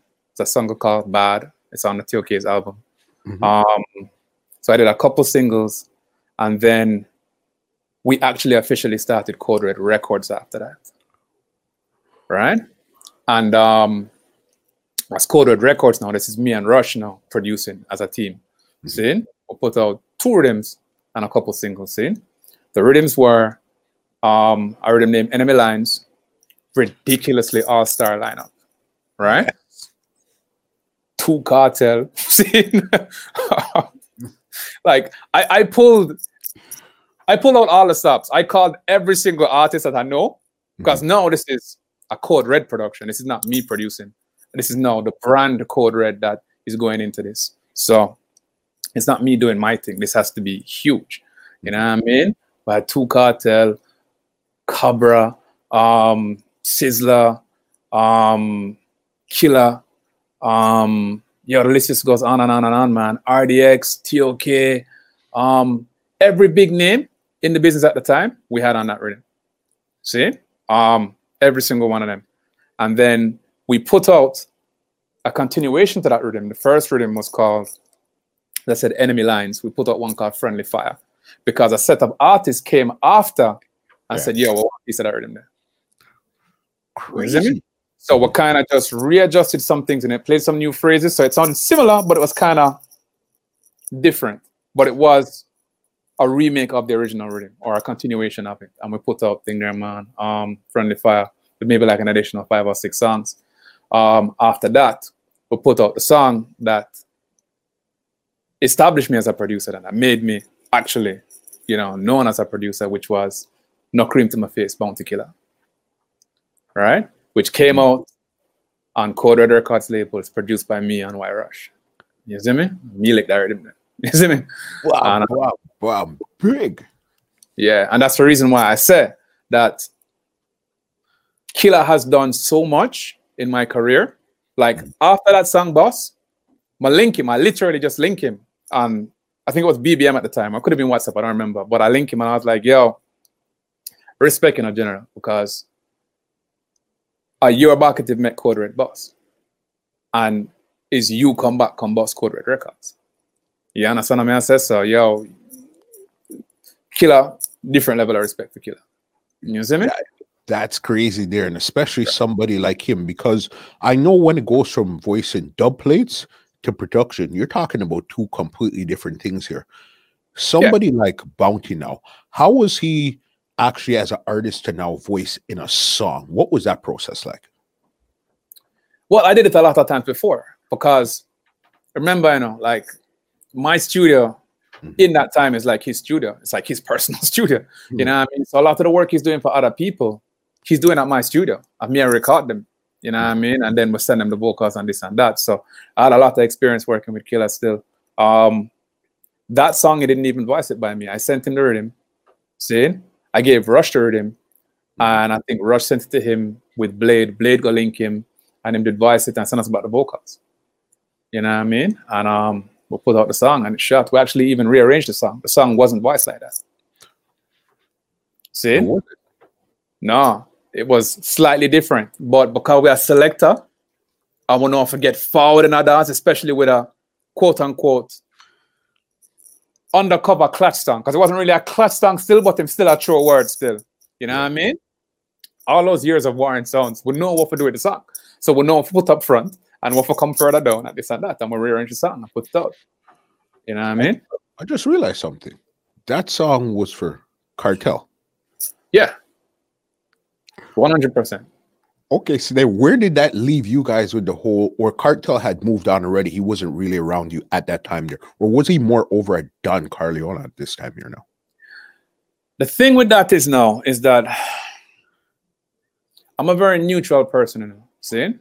For sure. And I'm a very loyal person, but I'm very neutral. In other words, when I have two artists now, where the two of them have whatever rivalry, but me and the two of them are virgin.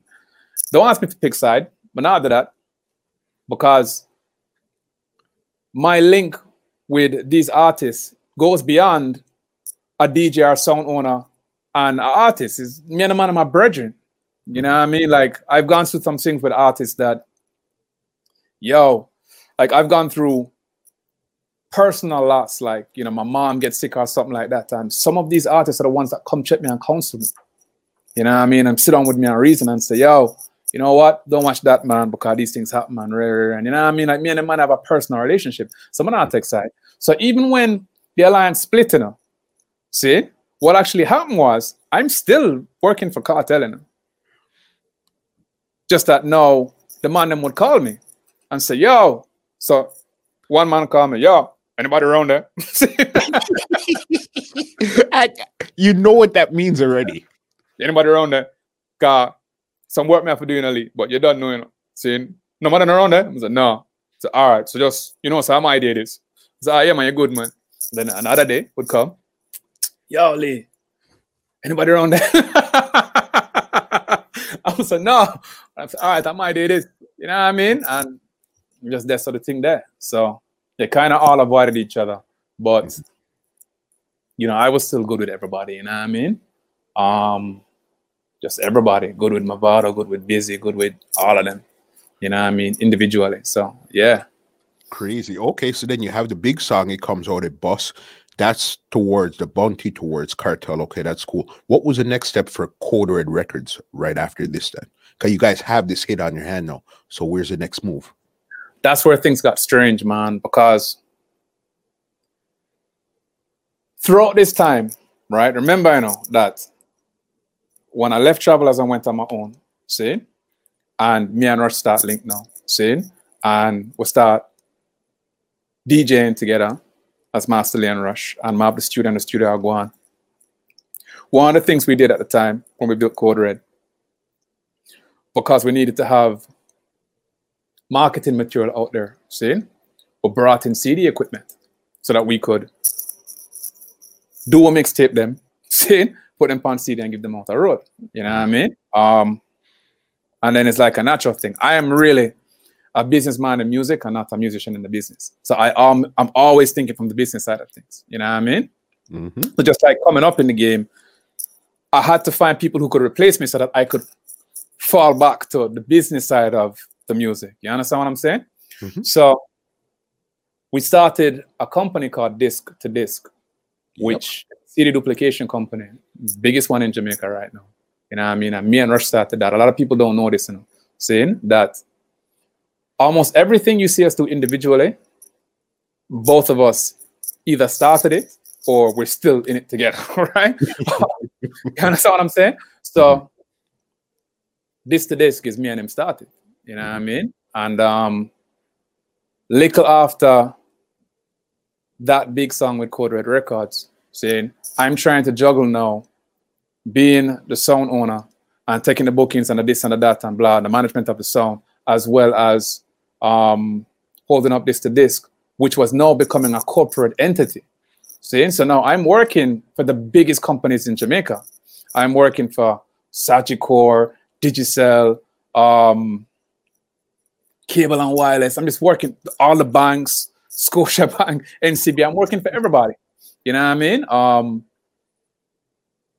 doing different promotional items for them. You know what I mean? Like when they're having like um, a staff retreat or a conference, they would want to put whatever presentation they have on CD and make sure everybody leave with it so they can study it when they go home. So I started working for all these companies, man, and I, I couldn't balance the 2 mm-hmm. right? Um, bear in mind, I was on radio at the time. A lot of people don't know this either. See? So hold that, hold that. Yeah. You're managing the sound. Yeah. You're producing. Yeah. You have your business Disc to Disc, plus yeah. you're a DJ on the radio. Yeah. I had a Saturday night show on a station called Hot 102 FM, right? Yes. This is before Rush went to Zip, right? Um, so I'm juggling all these things now, seeing, and I just had to make a decision, man. It's a Jah works thing. Like when Jah give you the blessing, you know, either you're going to turn it back on it like a fool, are you mm-hmm. going to say, you know what? Give thanks. See? And at this point in time, Rush was a done in the business now. you know what I mean? So I didn't need to be the head of Code Red anymore or nothing like that. You know what I mean? At that point in time, we'd already brought in, or he had already brought in a DJ Lank, a Code Lank, and a, and a Chris Diamond. You understand what I'm saying? So we had a team that could sustain the business without me. Never have nothing to do with me again. I didn't need to be there. So I came to that crossroads and I was like, you know what? I'm gonna pursue this, man. You see me? Because I, I can't make this opportunity pass me. You know what I mean? And there's no way I can be in the studio until five o'clock in the morning, um, working on production or whatever it is. You see me? And then at 7:30 in the morning, a representative from one of these corporate, you know, entities are calling me because they're on the way to work and they have to report to their boss how far I am with their job. You know what I mean? And that's what was happening. I was up to five o'clock in the morning and I'm being woken up at eight o'clock by somebody on the way to work, some brand manager saying, yo, so, you know, um, how we stay with this and that and rare, whatever, whatever. I couldn't do it, man. So at that point in time, I split and I said, yo, you are rush. You deal with the song. See? Deal with everything. Saying you done I play the song, you done boss the song, um, manage it. Um, I'll still help you with all the dub them. You know what I mean? Um, I'm gonna prepare for the big dance because a lot of the songs that we rewrote for those clashes it's me and him rewrite them. So I still help you with the preparation, no problem. Same, but in terms of the management of the song, you deal with that. You take the bookings, everything. You know what I mean? Me need to pursue this. You see me? So I kind of came out of music at that point in time. See? And then this is how the transition went now. That's when Rush became a producer. Got you. Because the trick with it, what a lot of people don't understand is like, okay, being a producer, that's the sexy part of business. But where you're going to make real money would be dealing with corporates like what you're doing with the disc to disc. And you right. decided, like, okay, you know what? Clearly, I know sexy and cool and all of that would be the producer. But where am I going to make some real money to do some real things? Has to be this corporate business right here. Yeah. And it's just like I said, it's like the opportunity was there. If I didn't have the opportunity, then maybe I would have chosen differently. But it presented itself to me. And mm-hmm. I, I saw the conflict. I was like, that's when I quit radio too. Because one of the jobs, my biggest job at the time, still my biggest job up to this day, I get it every single year. See? Um, they always send me the material on Saturday night and I need it by Monday morning. My show was a Saturday show. And I was like, why am I here on radio when I'm not really invested in the music industry like that anymore. You know what I mean? Mm-hmm. And then I'm trying to balance that and balance this, and this is gonna what's gonna pay me the big check. You know, I mean, I'm more doing the music thing just because I like it, not really because I'm getting paid anything on radio. That's anything to talk about. You know what I mean? It's not like I was on the biggest station or anything like that. So it's like that was more me trying to still be a part of the industry in a way that now I could do from without being so hands-on. Like I still wanted to play music because I have that passion. But if I can do it in a radio station setting for three hours every single Saturday, that's different. That's not taking anything out of me until it became in conflict with that corporate work. And then I left that too, man. You know what I mean? So after No Cream to My Face, Code Red Records, seeing, um, I went to continue to grow and build this to this, that whole entrepreneur path grew it into a company that does so much more than CDs and DVDs now. We do all kinds of promotional items, you know what I mean? Um, branded material, not just for the artists and the music industry, but for corporate too. Um, so I have the best of both worlds because I'm coming from the music industry. So a lot of my clients, them know me from me as selector. I still do CDs for Charlie Black now. you know what I mean? And Charlie Black know me from Bass Odyssey days. You know what I mean? Crazy. John Paul, same thing. Like them man, I know me as Lee mm-hmm. but grow with Lee in the business. So if we're gonna give anybody work to do right now, to do with marketing our careers, see, we're gonna give it to Lee. Mm-hmm. You know, I mean, I remember when Chronixx come check me. I burnt Chronixx first promotional CD, and him linked me, and him was like, "Yo, Lee, listen to tune them, saying because yo is a blessing for a man like you and where you reaching out the business for. I listen my song. Them, them time them don't have a hit song. You know so this mean? is behind. This is before behind curtain and stuff like this. Yeah, yeah, yeah. Long before that. Long, long, long, long before that. This is after Protoje done boss. Kabaka don't boss yet. See? And Chronixx don't boss yet. But I knew Kabaka from before. Mm-hmm. You see me? And he kind of um, introduced me to Chronixx in terms of his music and thing. You know what I mean? But yeah, myself, this is long before Chronixx boss. You see me? So I had the love from the music business because I got along with everybody. And I had corporate because I'm on time, I'm professional. I can deal with them on their level because I'm an academic youth. So it's like, you know what I mean? I could have been a lawyer or a doctor. So I can relate with anybody on any level, put it that way. You know I mean? No matter what management level they're on, whether they're CEO, I can deal with all of them. So that's what happened with that. And then in a way that kind of left Rush in a yo, a situation whereby he would have wanted to produce, but now his producer is now gone because I was the person producing. Okay, because as you said, he didn't actually come into it yet. You guys formed the company, but oh. now you left, so he had to get into it. Right. So he wasn't producing at the time. He wasn't mixing, nothing like that. I was doing everything.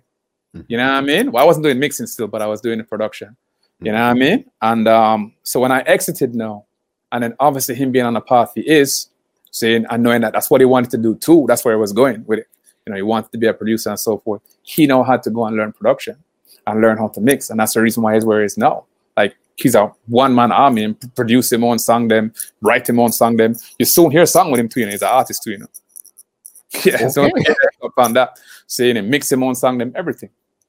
But that's what happened. You know what I mean? Um, That's crazy. And what year was it that you actually broke from the music business to actually pursue this to this full time? Um, that would have been about nine years ago. So we're in, um, that would have been 2011. Mm-hmm. Yeah, around then. Yeah, about 2011. And that's when you took it full time, left the music behind yeah. stuff. So you're fulfilling now, you're fulfilling your other side, which is your entrepreneur side, where it's okay, let's get into this corporate stuff. Everything is going yeah. But you're still part of Code Red, but you're just not actively doing anything in it. Yeah, at that point in time, I'm not actively doing anything in it unless we have a big dance. When we have a big dance. I want to prepare for this clash. Like even now, see when preparation are going for the the the last world clash, the final of all world clashes that just got canceled. Them link me and draw me in like yo. So how we are gonna rewrite them song for these for these because it's always a collaborative effort. You know what I mean? and then it always goes back and forth. I come up with a line, and Rush come up with a line, and then somebody else put in the next line, and then we all went up with the whole thing. You know what I mean?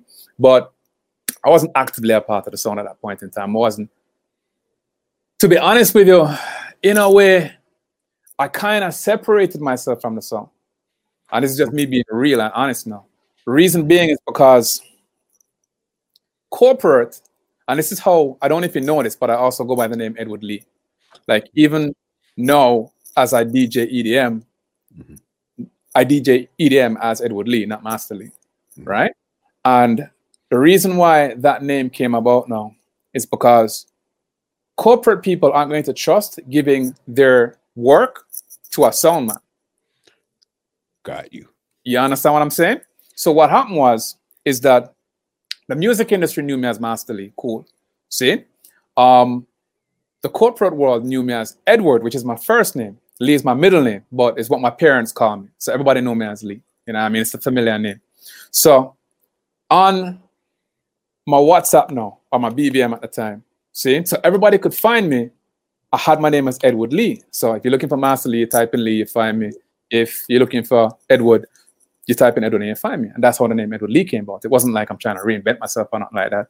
You see me? But because of this corporate path now, I had to create an identity for myself outside of Red. Because the two can't coexist. You know what I mean? Like there were enough events were played that to get the real forward, we had to break a couple rules still. You know what I mean? And the sponsors weren't happy. you know what I mean? Mm. I mean, we've been blacklisted by sponsors. I said, okay. yo, these people can't be on any event that we're sponsored, that we're sponsoring. You know what I mean? So I had to kind of separate myself. And then at that point in time, everybody knew Rush and Blade as Code Red. So I could. You know I mean? There are a lot of people in the corporate world that, unless they watch this interview, don't even know that I'm Master Lee creator Code Red, and I used to play these songs in the 90s. And they wouldn't even know that. it's new to them. like, word? For real? Yeah. Yeah. yeah. You know what I mean? So yeah, uh, yeah. that's been it's been a good journey. There was two, you know what? There was two things I wanted to ask you about Code Red before we actually move completely off of that. Was Trooper. You said you got your revenge on Trooper with Code Red now. When was that clash and what happened? All of these get backs were at fully loaded. Mm-hmm. You know what I mean? The get backs came at fully loaded with all of these songs, man. You know what I mean? And sometimes it's a small knife in the ribs You know what I mean? Like, yo, go man, we feel like. So you think we don't, you think, you think we don't remember them day you know what I mean? Yeah. Um, so yeah, we got back Trooper fully loaded. See, mm-hmm. obviously, yeah, we're flattened Firelinks at fully loaded. And I'm not gonna lie to you, Firelinks flattened us in Brooklyn. Travelers me attack. Yeah. You know what I mean? That was like uh yeah. Like when I left that dance, I was like, damn. like, yo, my head just had shake, my head hurt me, my have a headache. And I said, yo, what just going on a while ago? Yeah. You know what I mean? Um, so yeah, we got back everybody, man. You know what I mean? And it was one of those things here. All right, one name that's been brought up throughout the whole interview when we started Code Red was Blade. All right. Whatever right. happened to Blade? Where where is he? Blade migrated. See? So um he migrated to Miami, see, and he's now living in New York. Right? So that's what happened with Blade. And um, at that point in time, we already had Chris Diamond. And yo, Chris Diamond's level of talent is like insane. He's like one of the baddest MCs in the game, period, right now. You know I mean? All these big clashes that we're taking on. We warred Bass Odyssey the other day. You know I mean? Got on for tune, and everything. And we lost out of bias. It wasn't even like we really lost. The crowd just biased. That's how like him can go toe to toe with anybody in any clash dance, as well as the Mr. Baddest Gap selector. That's what, I, mean? I was. That's what I was just about to say because I see him in the clashes too, like the Guinness Guinness um sound right. greatness and stuff like. But right. then you would turn around and see Code Red on Sands. Yep. You understand? Yep. Yep. Yep. yep. Exactly. Because we're still we built a sound like that. We built the sound to be a sound that is the baddest juggling sound but we're also the baddest clash song. Mm-hmm. You see me? So we can go either either way. It just depends on where the business is going. You know what I mean? Because you don't know, you know, you can't really stay relevant just after the clash thing. Like you have to be playing the juggling dances, and if you're only playing the juggling dances, you can't really be a big song unless you're a clash. You understand what I'm saying? So you kind of have to do both if you want to be in the position that we're in still. You know what I mean? You're so we play a lot of juggling events. We shell them there. We play a lot of the big clashes. We shell them there too. You know what I mean? And we just do a thing. Just that now it's the new generation and the man of my You know what I mean? You've been in this business, entertainment business now for wow, 25, almost 30 years now. Right. What would you say would be your highest point in the business and your lowest point in the business so far? And these don't have to be things that everybody sees. It might be a personal feeling, something that happened. Your highest and lowest point in the business. Wow, that's a tough question, man. Um, the highest point, honestly, was when we killed Firelinks. That's the highest point. See, like hands down. It was so well prepared for it. Everything just worked, and it's not even the fact that everything just worked. It's a strategy. The dance was about to done. I was like, yo, I don't know what we are gonna do, mm-hmm. but I know what Matterhorn would do in this situation. And now I met that person, it would call tune for tune right away and trick Firelinks into playing. And say, yeah, come up play tune for tune and entertain the people then. Mm-hmm. See, if we didn't do that, that wouldn't have happened. And we wouldn't have gotten the run that we got after that in the Clash world. You get what I'm saying? So that's definitely the most memorable thing for me still. Mm-hmm. You know what I mean? Or the highest point. Um, from Code Red days, okay. from Travelers days, it would be the time of Kill King of the East in the UK. See? Um, the lowest point, that's really, really hard, man. Um, honestly, I, I can't answer that. Yeah. I don't think I can answer that. There has to be a moment okay it could be the moment where you had to decide between business and your love of playing sound. It could have been that could have been one of the hard times. Something where ah no if that's what you're talking about no. Mm-hmm. that's different. That's the reason why i'm playing back music now. Because you what that no. See so nine years ago i came out of the business cool see and stopped playing music went on this corporate path still serving the music industry, but now I'm building a traditional business, you know what I mean? And growing that time. That in and of itself is an experience. But I'm so tied to the music industry as a person in terms of my joy and my happiness and who I am that being out of music left me in a rut. Like just on a personal level, big man thing. You know what I mean? I never felt the same. Like, yeah, money I'm making, cool. You know what I mean? All right, good. But the joy is not the same. You know what I mean? Because what I do, I'm good at building businesses. See? Um, but I'm not gonna say I necessarily enjoy building businesses. I'm just good at it. Fair you enough. I mean? So I do it because I'm good at it. And um, yeah, I see the need for something and I present a business that solve the problem basically. Saying, but my joy and my real passion was music. You know I mean? Especially when you're talking about just traveling the world. My my life's experience, you know, seeing the amount of places I've seen in this world, you know, seeing. There's no other way I would have seen it without being in the music industry and doing what I did. You know I mean? Music carried me to Africa. I went back to the motherland. That was a huge experience for me. You know I mean? I remember when the plane just uh and I'm seeing Africa for the have ah, pictures of it. You know what I mean? And it's like just a different understanding of everything, man. When you see how people over there live, just everything. Same with Japan like in all the years I had a student, I'm working for the Japanese sounds. You know what I mean? I was the studio where the Japanese sounds preferred to go because it was private. So I'm working for all the Japanese sounds. So Mighty Crown come down the line. You know what I mean? Yeah, me and Mighty Crown were rolling mad deep. I, I played Mighty Crown at one point in time. I didn't tell you that. See, I didn't even tell you that. I played like two events for them. See, because me and, them were so, me and them were so close. I was doing all the studio work. I was switching their dubs onto other rhythms for them. I knew their entire catalog of dubs, and they were trying to break into being more than the hardcore sound and class sound that they are. You know what I mean? So they started taking some quote unquote more like a Sands type event, more midtown to uptown type events. And I remember they went to one, see? And me and Chin was mad close, still close, see?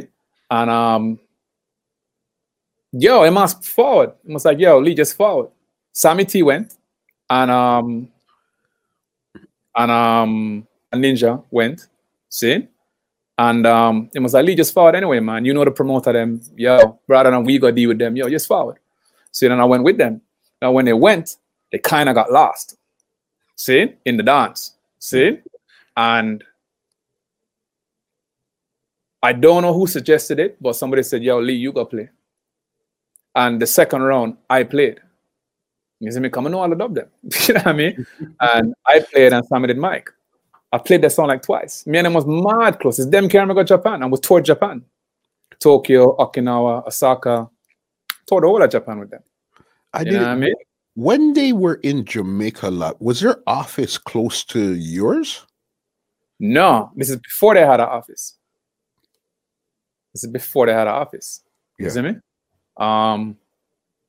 So yeah, I mean, as as them land, them call me like Lee. So what's what, what's the word like when we have gonna link? Who we have gonna voice this week? Blah blah blah, etc. etc. You know what I mean? Like mad close.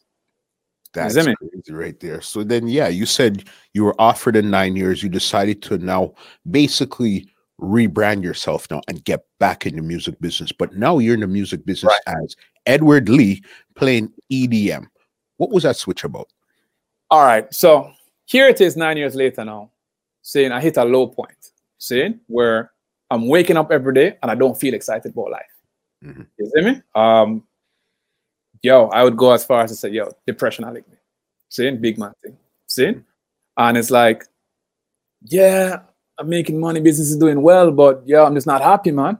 You know what I mean? And that's when I kind of went on a spiritual path, saying not really just spiritual, just learning how to reconnect with what I'm supposed to be doing, what makes me happy, where my joy is. You know what I mean? How I can serve other people on this earth doing what I love. Those things, you know what I mean? And it's been a long process, like maybe two years, that turned me around from that point. So, and one of the things I did was I realized that one of my dreams was that when I envisioned my life back then, like no, I'd be a producer and wake up in the morning and go into my studio. And that's how my day would start. See? And I'd be a billboard producer, um, multi-platinum, this and that, and blah, blah, blah. I saw my life only as being in music. All right. And then it occurred to me, like about two years ago now, but I can do that now, even as a hobby, just to reintroduce the joy back into my life. That's when I built this room. you understand what I'm saying? okay. And this room had all CD duplication equipment in it and everything. And I turned it into a music room. And I brought in a keyboard and a this and that. And I started dabbling back with the idea of music, but I wasn't fully 100% sure what I was going to do with it yet. See? And then one year ago, literally November 2019, see? A lot of promoters, see? I'd, I'd buck them out of road promoters doing throwback events, and you have a lot of promoters now in Jamaica, seeing who used to keep the original 90s events, and they're now re-keeping these events, but now for a new audience. You know what I mean? Mhm. And I go to these events, and I'd always book a promoter, and they would ask me like, "Yo, you know, I start playback music. You will wait, I don't know what I do." You know what I mean? And a throwback event in Jamaica, you know, you have retro, which is like 70s, 80s, all the way back. Mhm. You have throwback. Throwback is more like 95 to 2005. See? So you're talking about the height of my career in the 90s, plus when Code Red boss. See? Nobody that's all can you. play that. Yeah, nobody can play that era like me. You know what I mean? I have dubs from the 90s go straight up into when Code Red Boss and Mhm. yo, Kartel Voice 32 dub one day. You know what I mean? No real thing, me I tell you. You know what I mean? I said so. Code uh, Red. yeah. So we, we're loaded. yeah. So anyway, so now I start thinking about it now at this time, and I'm like, I wonder if I should start playback music though. Like I knew one day I'd go back into it now, Mhm. but I didn't really know when, and I wasn't really feeling the vibe at the time. But because I was getting these signs now, I was like, you know what? I wonder, and I pulled out my controller, see, my DJ controller now, see, which I didn't even buy. I have two of my closest friends in life are Y Rush, which everybody knows, and a youth named DJ GQ Mhm. who is from Fort Lauderdale and Y100, see, in Miami. See, now he bought me the DJ controller. I knew him from Travelers Days. He was a promoter back then. That's why I met him. See? Okay. And um, he bought me the controller and said, Lee, one day you're going to play back music. So, well, hold this. But no, when you're going to play but let's hold this. And this was like three years before I even took it out. Right? That's crazy. So last year, November, I have the controller there. I collect dust. See? And I was like, you know what? Let me see if I can change my mood. And let me see if it actually grabbed me to play back music. And I actually got all the 90s song them, including our dub them and everything from Lank, Code Lank. See? And um, pull out the console and I started playing back the music. And I'm not gonna lie to you, muscle. See? I was bored out of my skull. See? Now that sounds weird, but let me tell you why. Me bust them tune in the 90s and me send them go road. When Dave I put out broke out, Dave gave the rhythm exclusively to Travelers, Stone Love, um, Colin Hines on radio, to Matterhorn, see, and Renaissance. You understand what I'm saying? So there were only five people that had that rhythm. So me send them tune go road. You see me? And then when we started Code Red in 2001 now, when you dip and go into the last year stuff on Code Red, that was the same 90s material. Got so we even loaded up Brookout and those rhythms with Kartel and Mavado and Busy Signal and all these things because that's what the throwback was for Code Red. Hmm. So I've played these songs two times in my life. you understand what I'm saying? I'm like, yo, I can't listen to them singing again. I mean, I don't mind going out and hearing them, but to play them again, it doesn't feel like growth. It feels like I'm going backwards. You get what I'm saying? Like, and um, I was about to just quit, forget it. See? It's like, sure. Now I feel it's, all right. Let's go back to it what was, a, it, it, was a good try. Maybe, maybe I go back into production or something instead. You know what I mean? Mm-hmm. And then before I did that, I was like, you know what? Let me just download my EDM folder. Got my same version, DJ GQ from Miami, saying it's heavy into like mainstream and open format. So he gave me a whole EDM folder. And as a matter of fact, he's an EDM fan like me. So even in Travelers days, we would leave the Travelers dance and then go to South Beach and go to an electronic music club. That's what we used to do. You see me? Um, so that's how long I've been a fan of that genre. You know what I mean? Um, and I downloaded that folder and after playing through the music, my energy went through the roof. Like I got so excited. I was like, yeah, I was I was like up for like next four hours. See, like I swear. And then it just hit me. Like, if the point is to connect to what makes you happy or to connect to what you're passionate about or gives you joy, it's gonna make you excited to get up in the morning. This is it. Mm-hmm. You see me? And that's when I started thinking now, well, maybe I should enter back the business now and play EDM. You know what I mean? And here we are now, a year later, saying, and I would say I'm I'm fully into it now, meaning that I'm now producing again, saying, um, but I'm producing EDM. Um, that's from my new Jamaica. from Jamaica. Like my goal right now is to be the Jamaican EDM guy. That's my difference. And what do you you mean as in have the EDM sound but have dancehall reggae Jamaican artists yes. on yes. it? Yes, yes, I've already done an EDM remix, you know, that I play in my live stream with Skillibeng. Like I heard that one. That's what I'm saying. Sizzla, I have an EP I'm actually gonna drop next year. So you're hearing this for the first time, man. Um, to officially reintroduce myself back into the business mm-hmm. and come up with the marketing behind everything, press release, Master Lee, founder of Code Red, enters back into the music game to pursue EDM. And the EP is going to be all EDM remixes. So, you know, I have a Sizzla that I'm putting out. I have, um, and this is like underground stuff. This is for the DJs to play. This is not even like official productions, like this is the official remix of anything. This is just to reintroduce myself to the business as this. See that I can do this, and it's as good as anything you're seeing from or hearing from any of the top producers overseas. You understand what I'm saying? Mm-hmm. Sizzla, I have the We Pray remix with um Dre, Dre Island and Pop. You understand what I'm saying? Like I have a whole lot of things. You know what I mean? I have a remix working on right now for a song that Rush has. Saying this is an official remix with Richie Stephens and Gentleman, and that's gonna be an official remix. You understand? It's a song he did that was more like world music, but from the moment I heard it, I was like, this as a dance or electronic track would be insane. Some of that I work on. You know what I mean? So um yeah, it just hit me that if I was gonna do back this music thing, this is what I should do. And the more and more I went into it, the more and more it energized me, and the more I realized I could do it.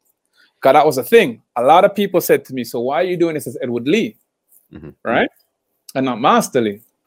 And it's because Master Lee has a legacy that needs to be preserved. And I didn't know whether I was going to be good at this EDM thing or not. I just knew that I loved it.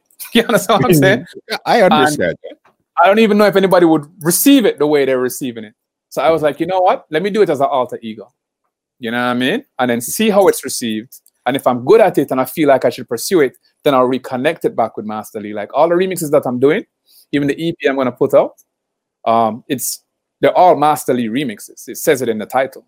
Master Lee Future House remix, Master Lee Progressive House remix, whatever it is, you know what I mean? So I'm now combining back the two. But I had to take a break from Master Lee to pursue and explore what this whole EDM thing was for me, you know what I mean? And I did that as well. That's so crazy because again, we're here in 2020, so it's like new time, new things, new sounds. The internet has given you access to so many places. And again, this is something that you've been into already, EDM. So why not take the EDM and what I have at home, combine the two of them, and this is what we have right here. Yeah, exactly. And I mean, realistically, very few people, if anybody at all, has an understanding I have of both worlds. Like I grew up in England, right? Mm-hmm. I'm saying? Um, I used to leave all those travelers dances and go to the electronic music clubs. So I used to live it, you know what I mean? And then I was also this guy from Travelers, from Code Red, who's done so much in dancers. So I understand like very few people, if anybody at all, how to combine the two and make it work. You know what I mean? Makes sense. Who would you wanna who would you wanna actually produce a song, not a remix, produce a hey, you know what? I think this artist would sound amazing on an EDM beat that we could produce. Oh man. Together. That's the biggest part of the reason why I'm doing this. See? Because this is not it's about the joy of music now. I'm already doing stuff that is financially lucrative. You know what I mean? So it's not about that, it's about the joy of music. And every time I hear so many EDM tracks, I'm always thinking like, yo, we have so many singers out here that would have sung that better. That would murder this track. And I, I can't name them.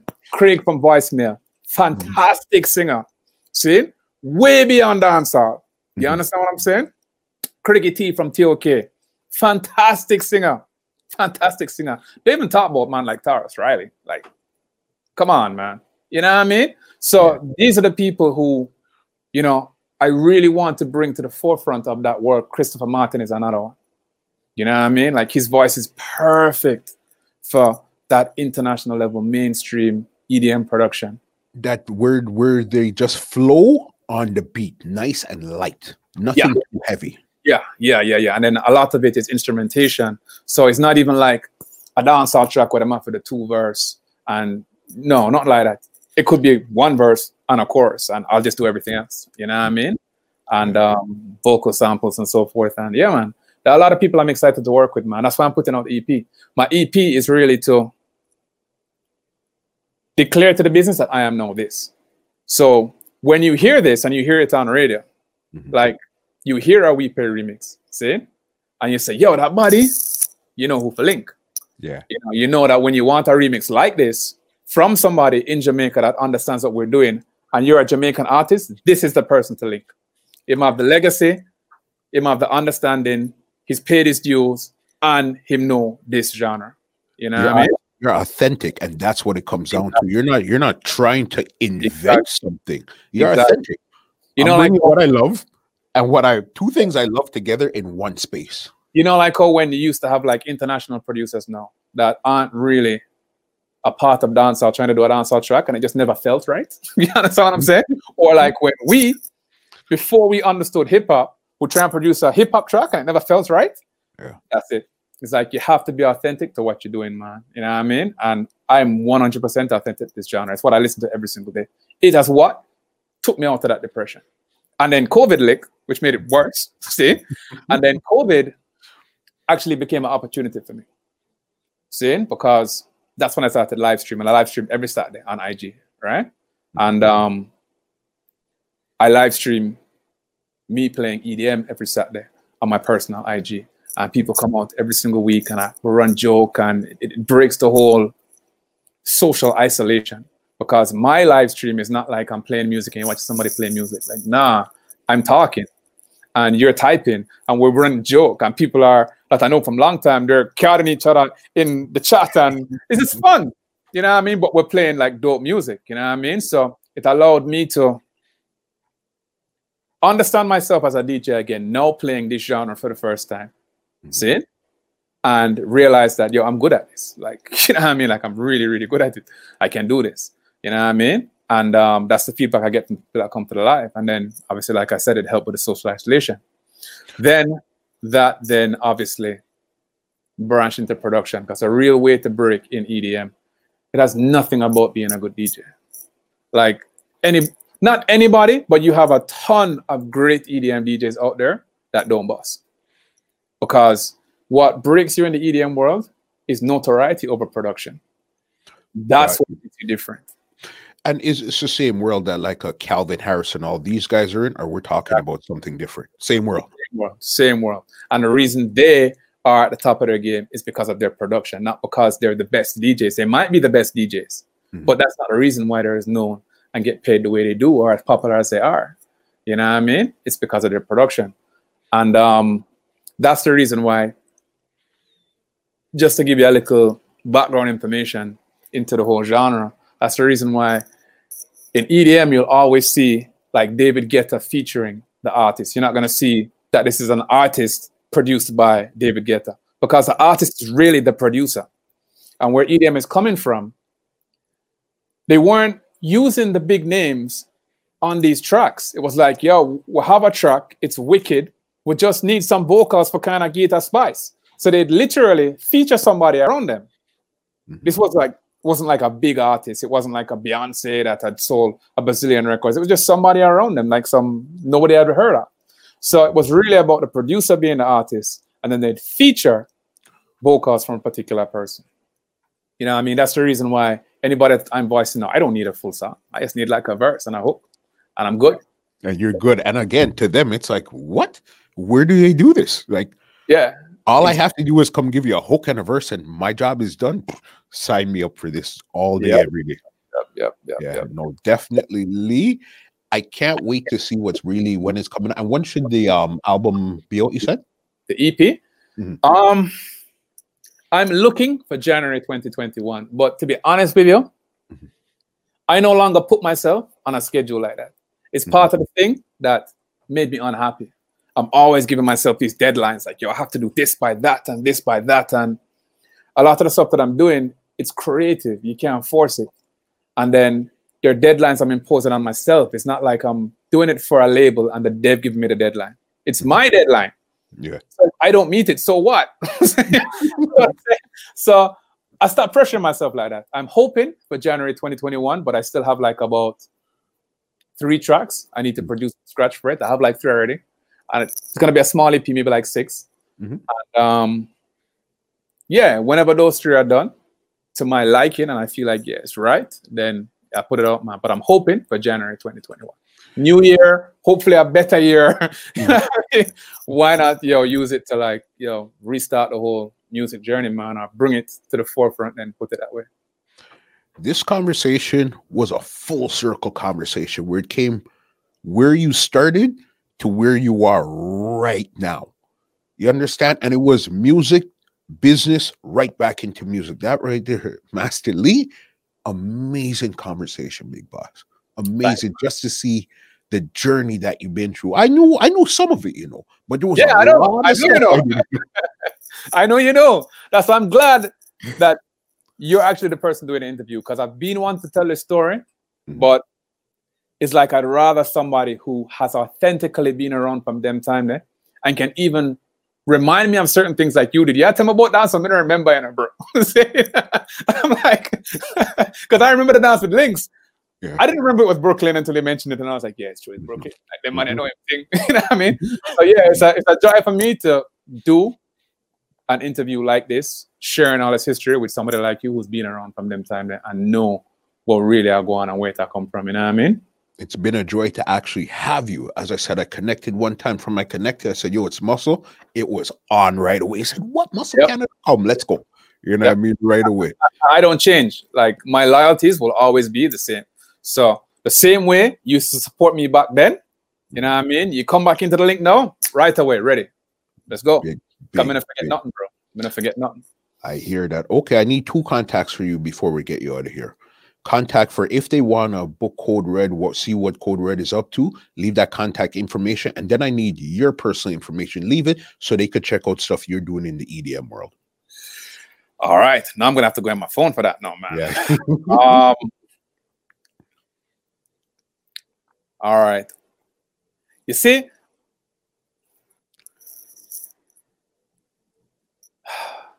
I can't even give out these numbers. yeah. Like the real person to link up with Rush, but I can't give out his number. Okay, how about Yeah. this? No numbers, Instagram contacts. Oh, Code Red Sound. Straight. Code Red Sound on all social media platforms. See? And um, that includes Code Red Sound at Gmail. So if you really do want to contact Sound, email them. You know what I mean? And somebody will get back to you. You know what I mean? Mhm. And yourself, if they wanted to check out what Master Lee, code name Ed no, Edward Lee, code name Master Lee, what you're up to, where could they find out what you're up to on social media? All right. I'm on all platforms except IG as I am Edward Lee. So that's Twitter, that's Twitch, um, that's SoundCloud, Mixcloud, all social media platforms, Facebook too, as I am Edward Lee. Seeing on IG, I am Edward Lee live because that's where I go live. So yeah, you wanna check out my live stream Saturday nights, 9 p.m. at Edward Lee Live on IG. Email address codename masterly at Gmail. So if you need to contact me for whatever reason, you know what I mean, just hit me up on Gmail and I'll respond. Lee, epic conversation, boss. You're gonna learn so much out of this, especially somebody that's that's on the forefront, that was on the forefront, went to the background, and then now you're coming back on the forefront in something different. Trust me, they're gonna learn so much when this drops. Yeah, I'm glad. I'm glad I could share and I'm glad I can help anybody in any way I can to mm-hmm. understand more about where it's coming from so they can understand where to take it. Because that's what it's really about, you know. It's not about what I'm doing. It's about what people can or what I've done. It's about what people can learn from what I've done and what I've experienced and grow it so that the business is always evolving. We're becoming bigger as a nation, as a culture, as everything. That's what I want to see. You know what I mean? You're on the right path, my brother. Crazy, crazy, crazy. Let me give you an outro and get you out of here because this was a crazy conversation. Well, ladies and gentlemen, this is Muscle, and this has been another Two Line Music Cuts Entertainment Report podcast, and we are out. Big up. Respect. This podcast is brought to you by www.twolinesmusichut.com.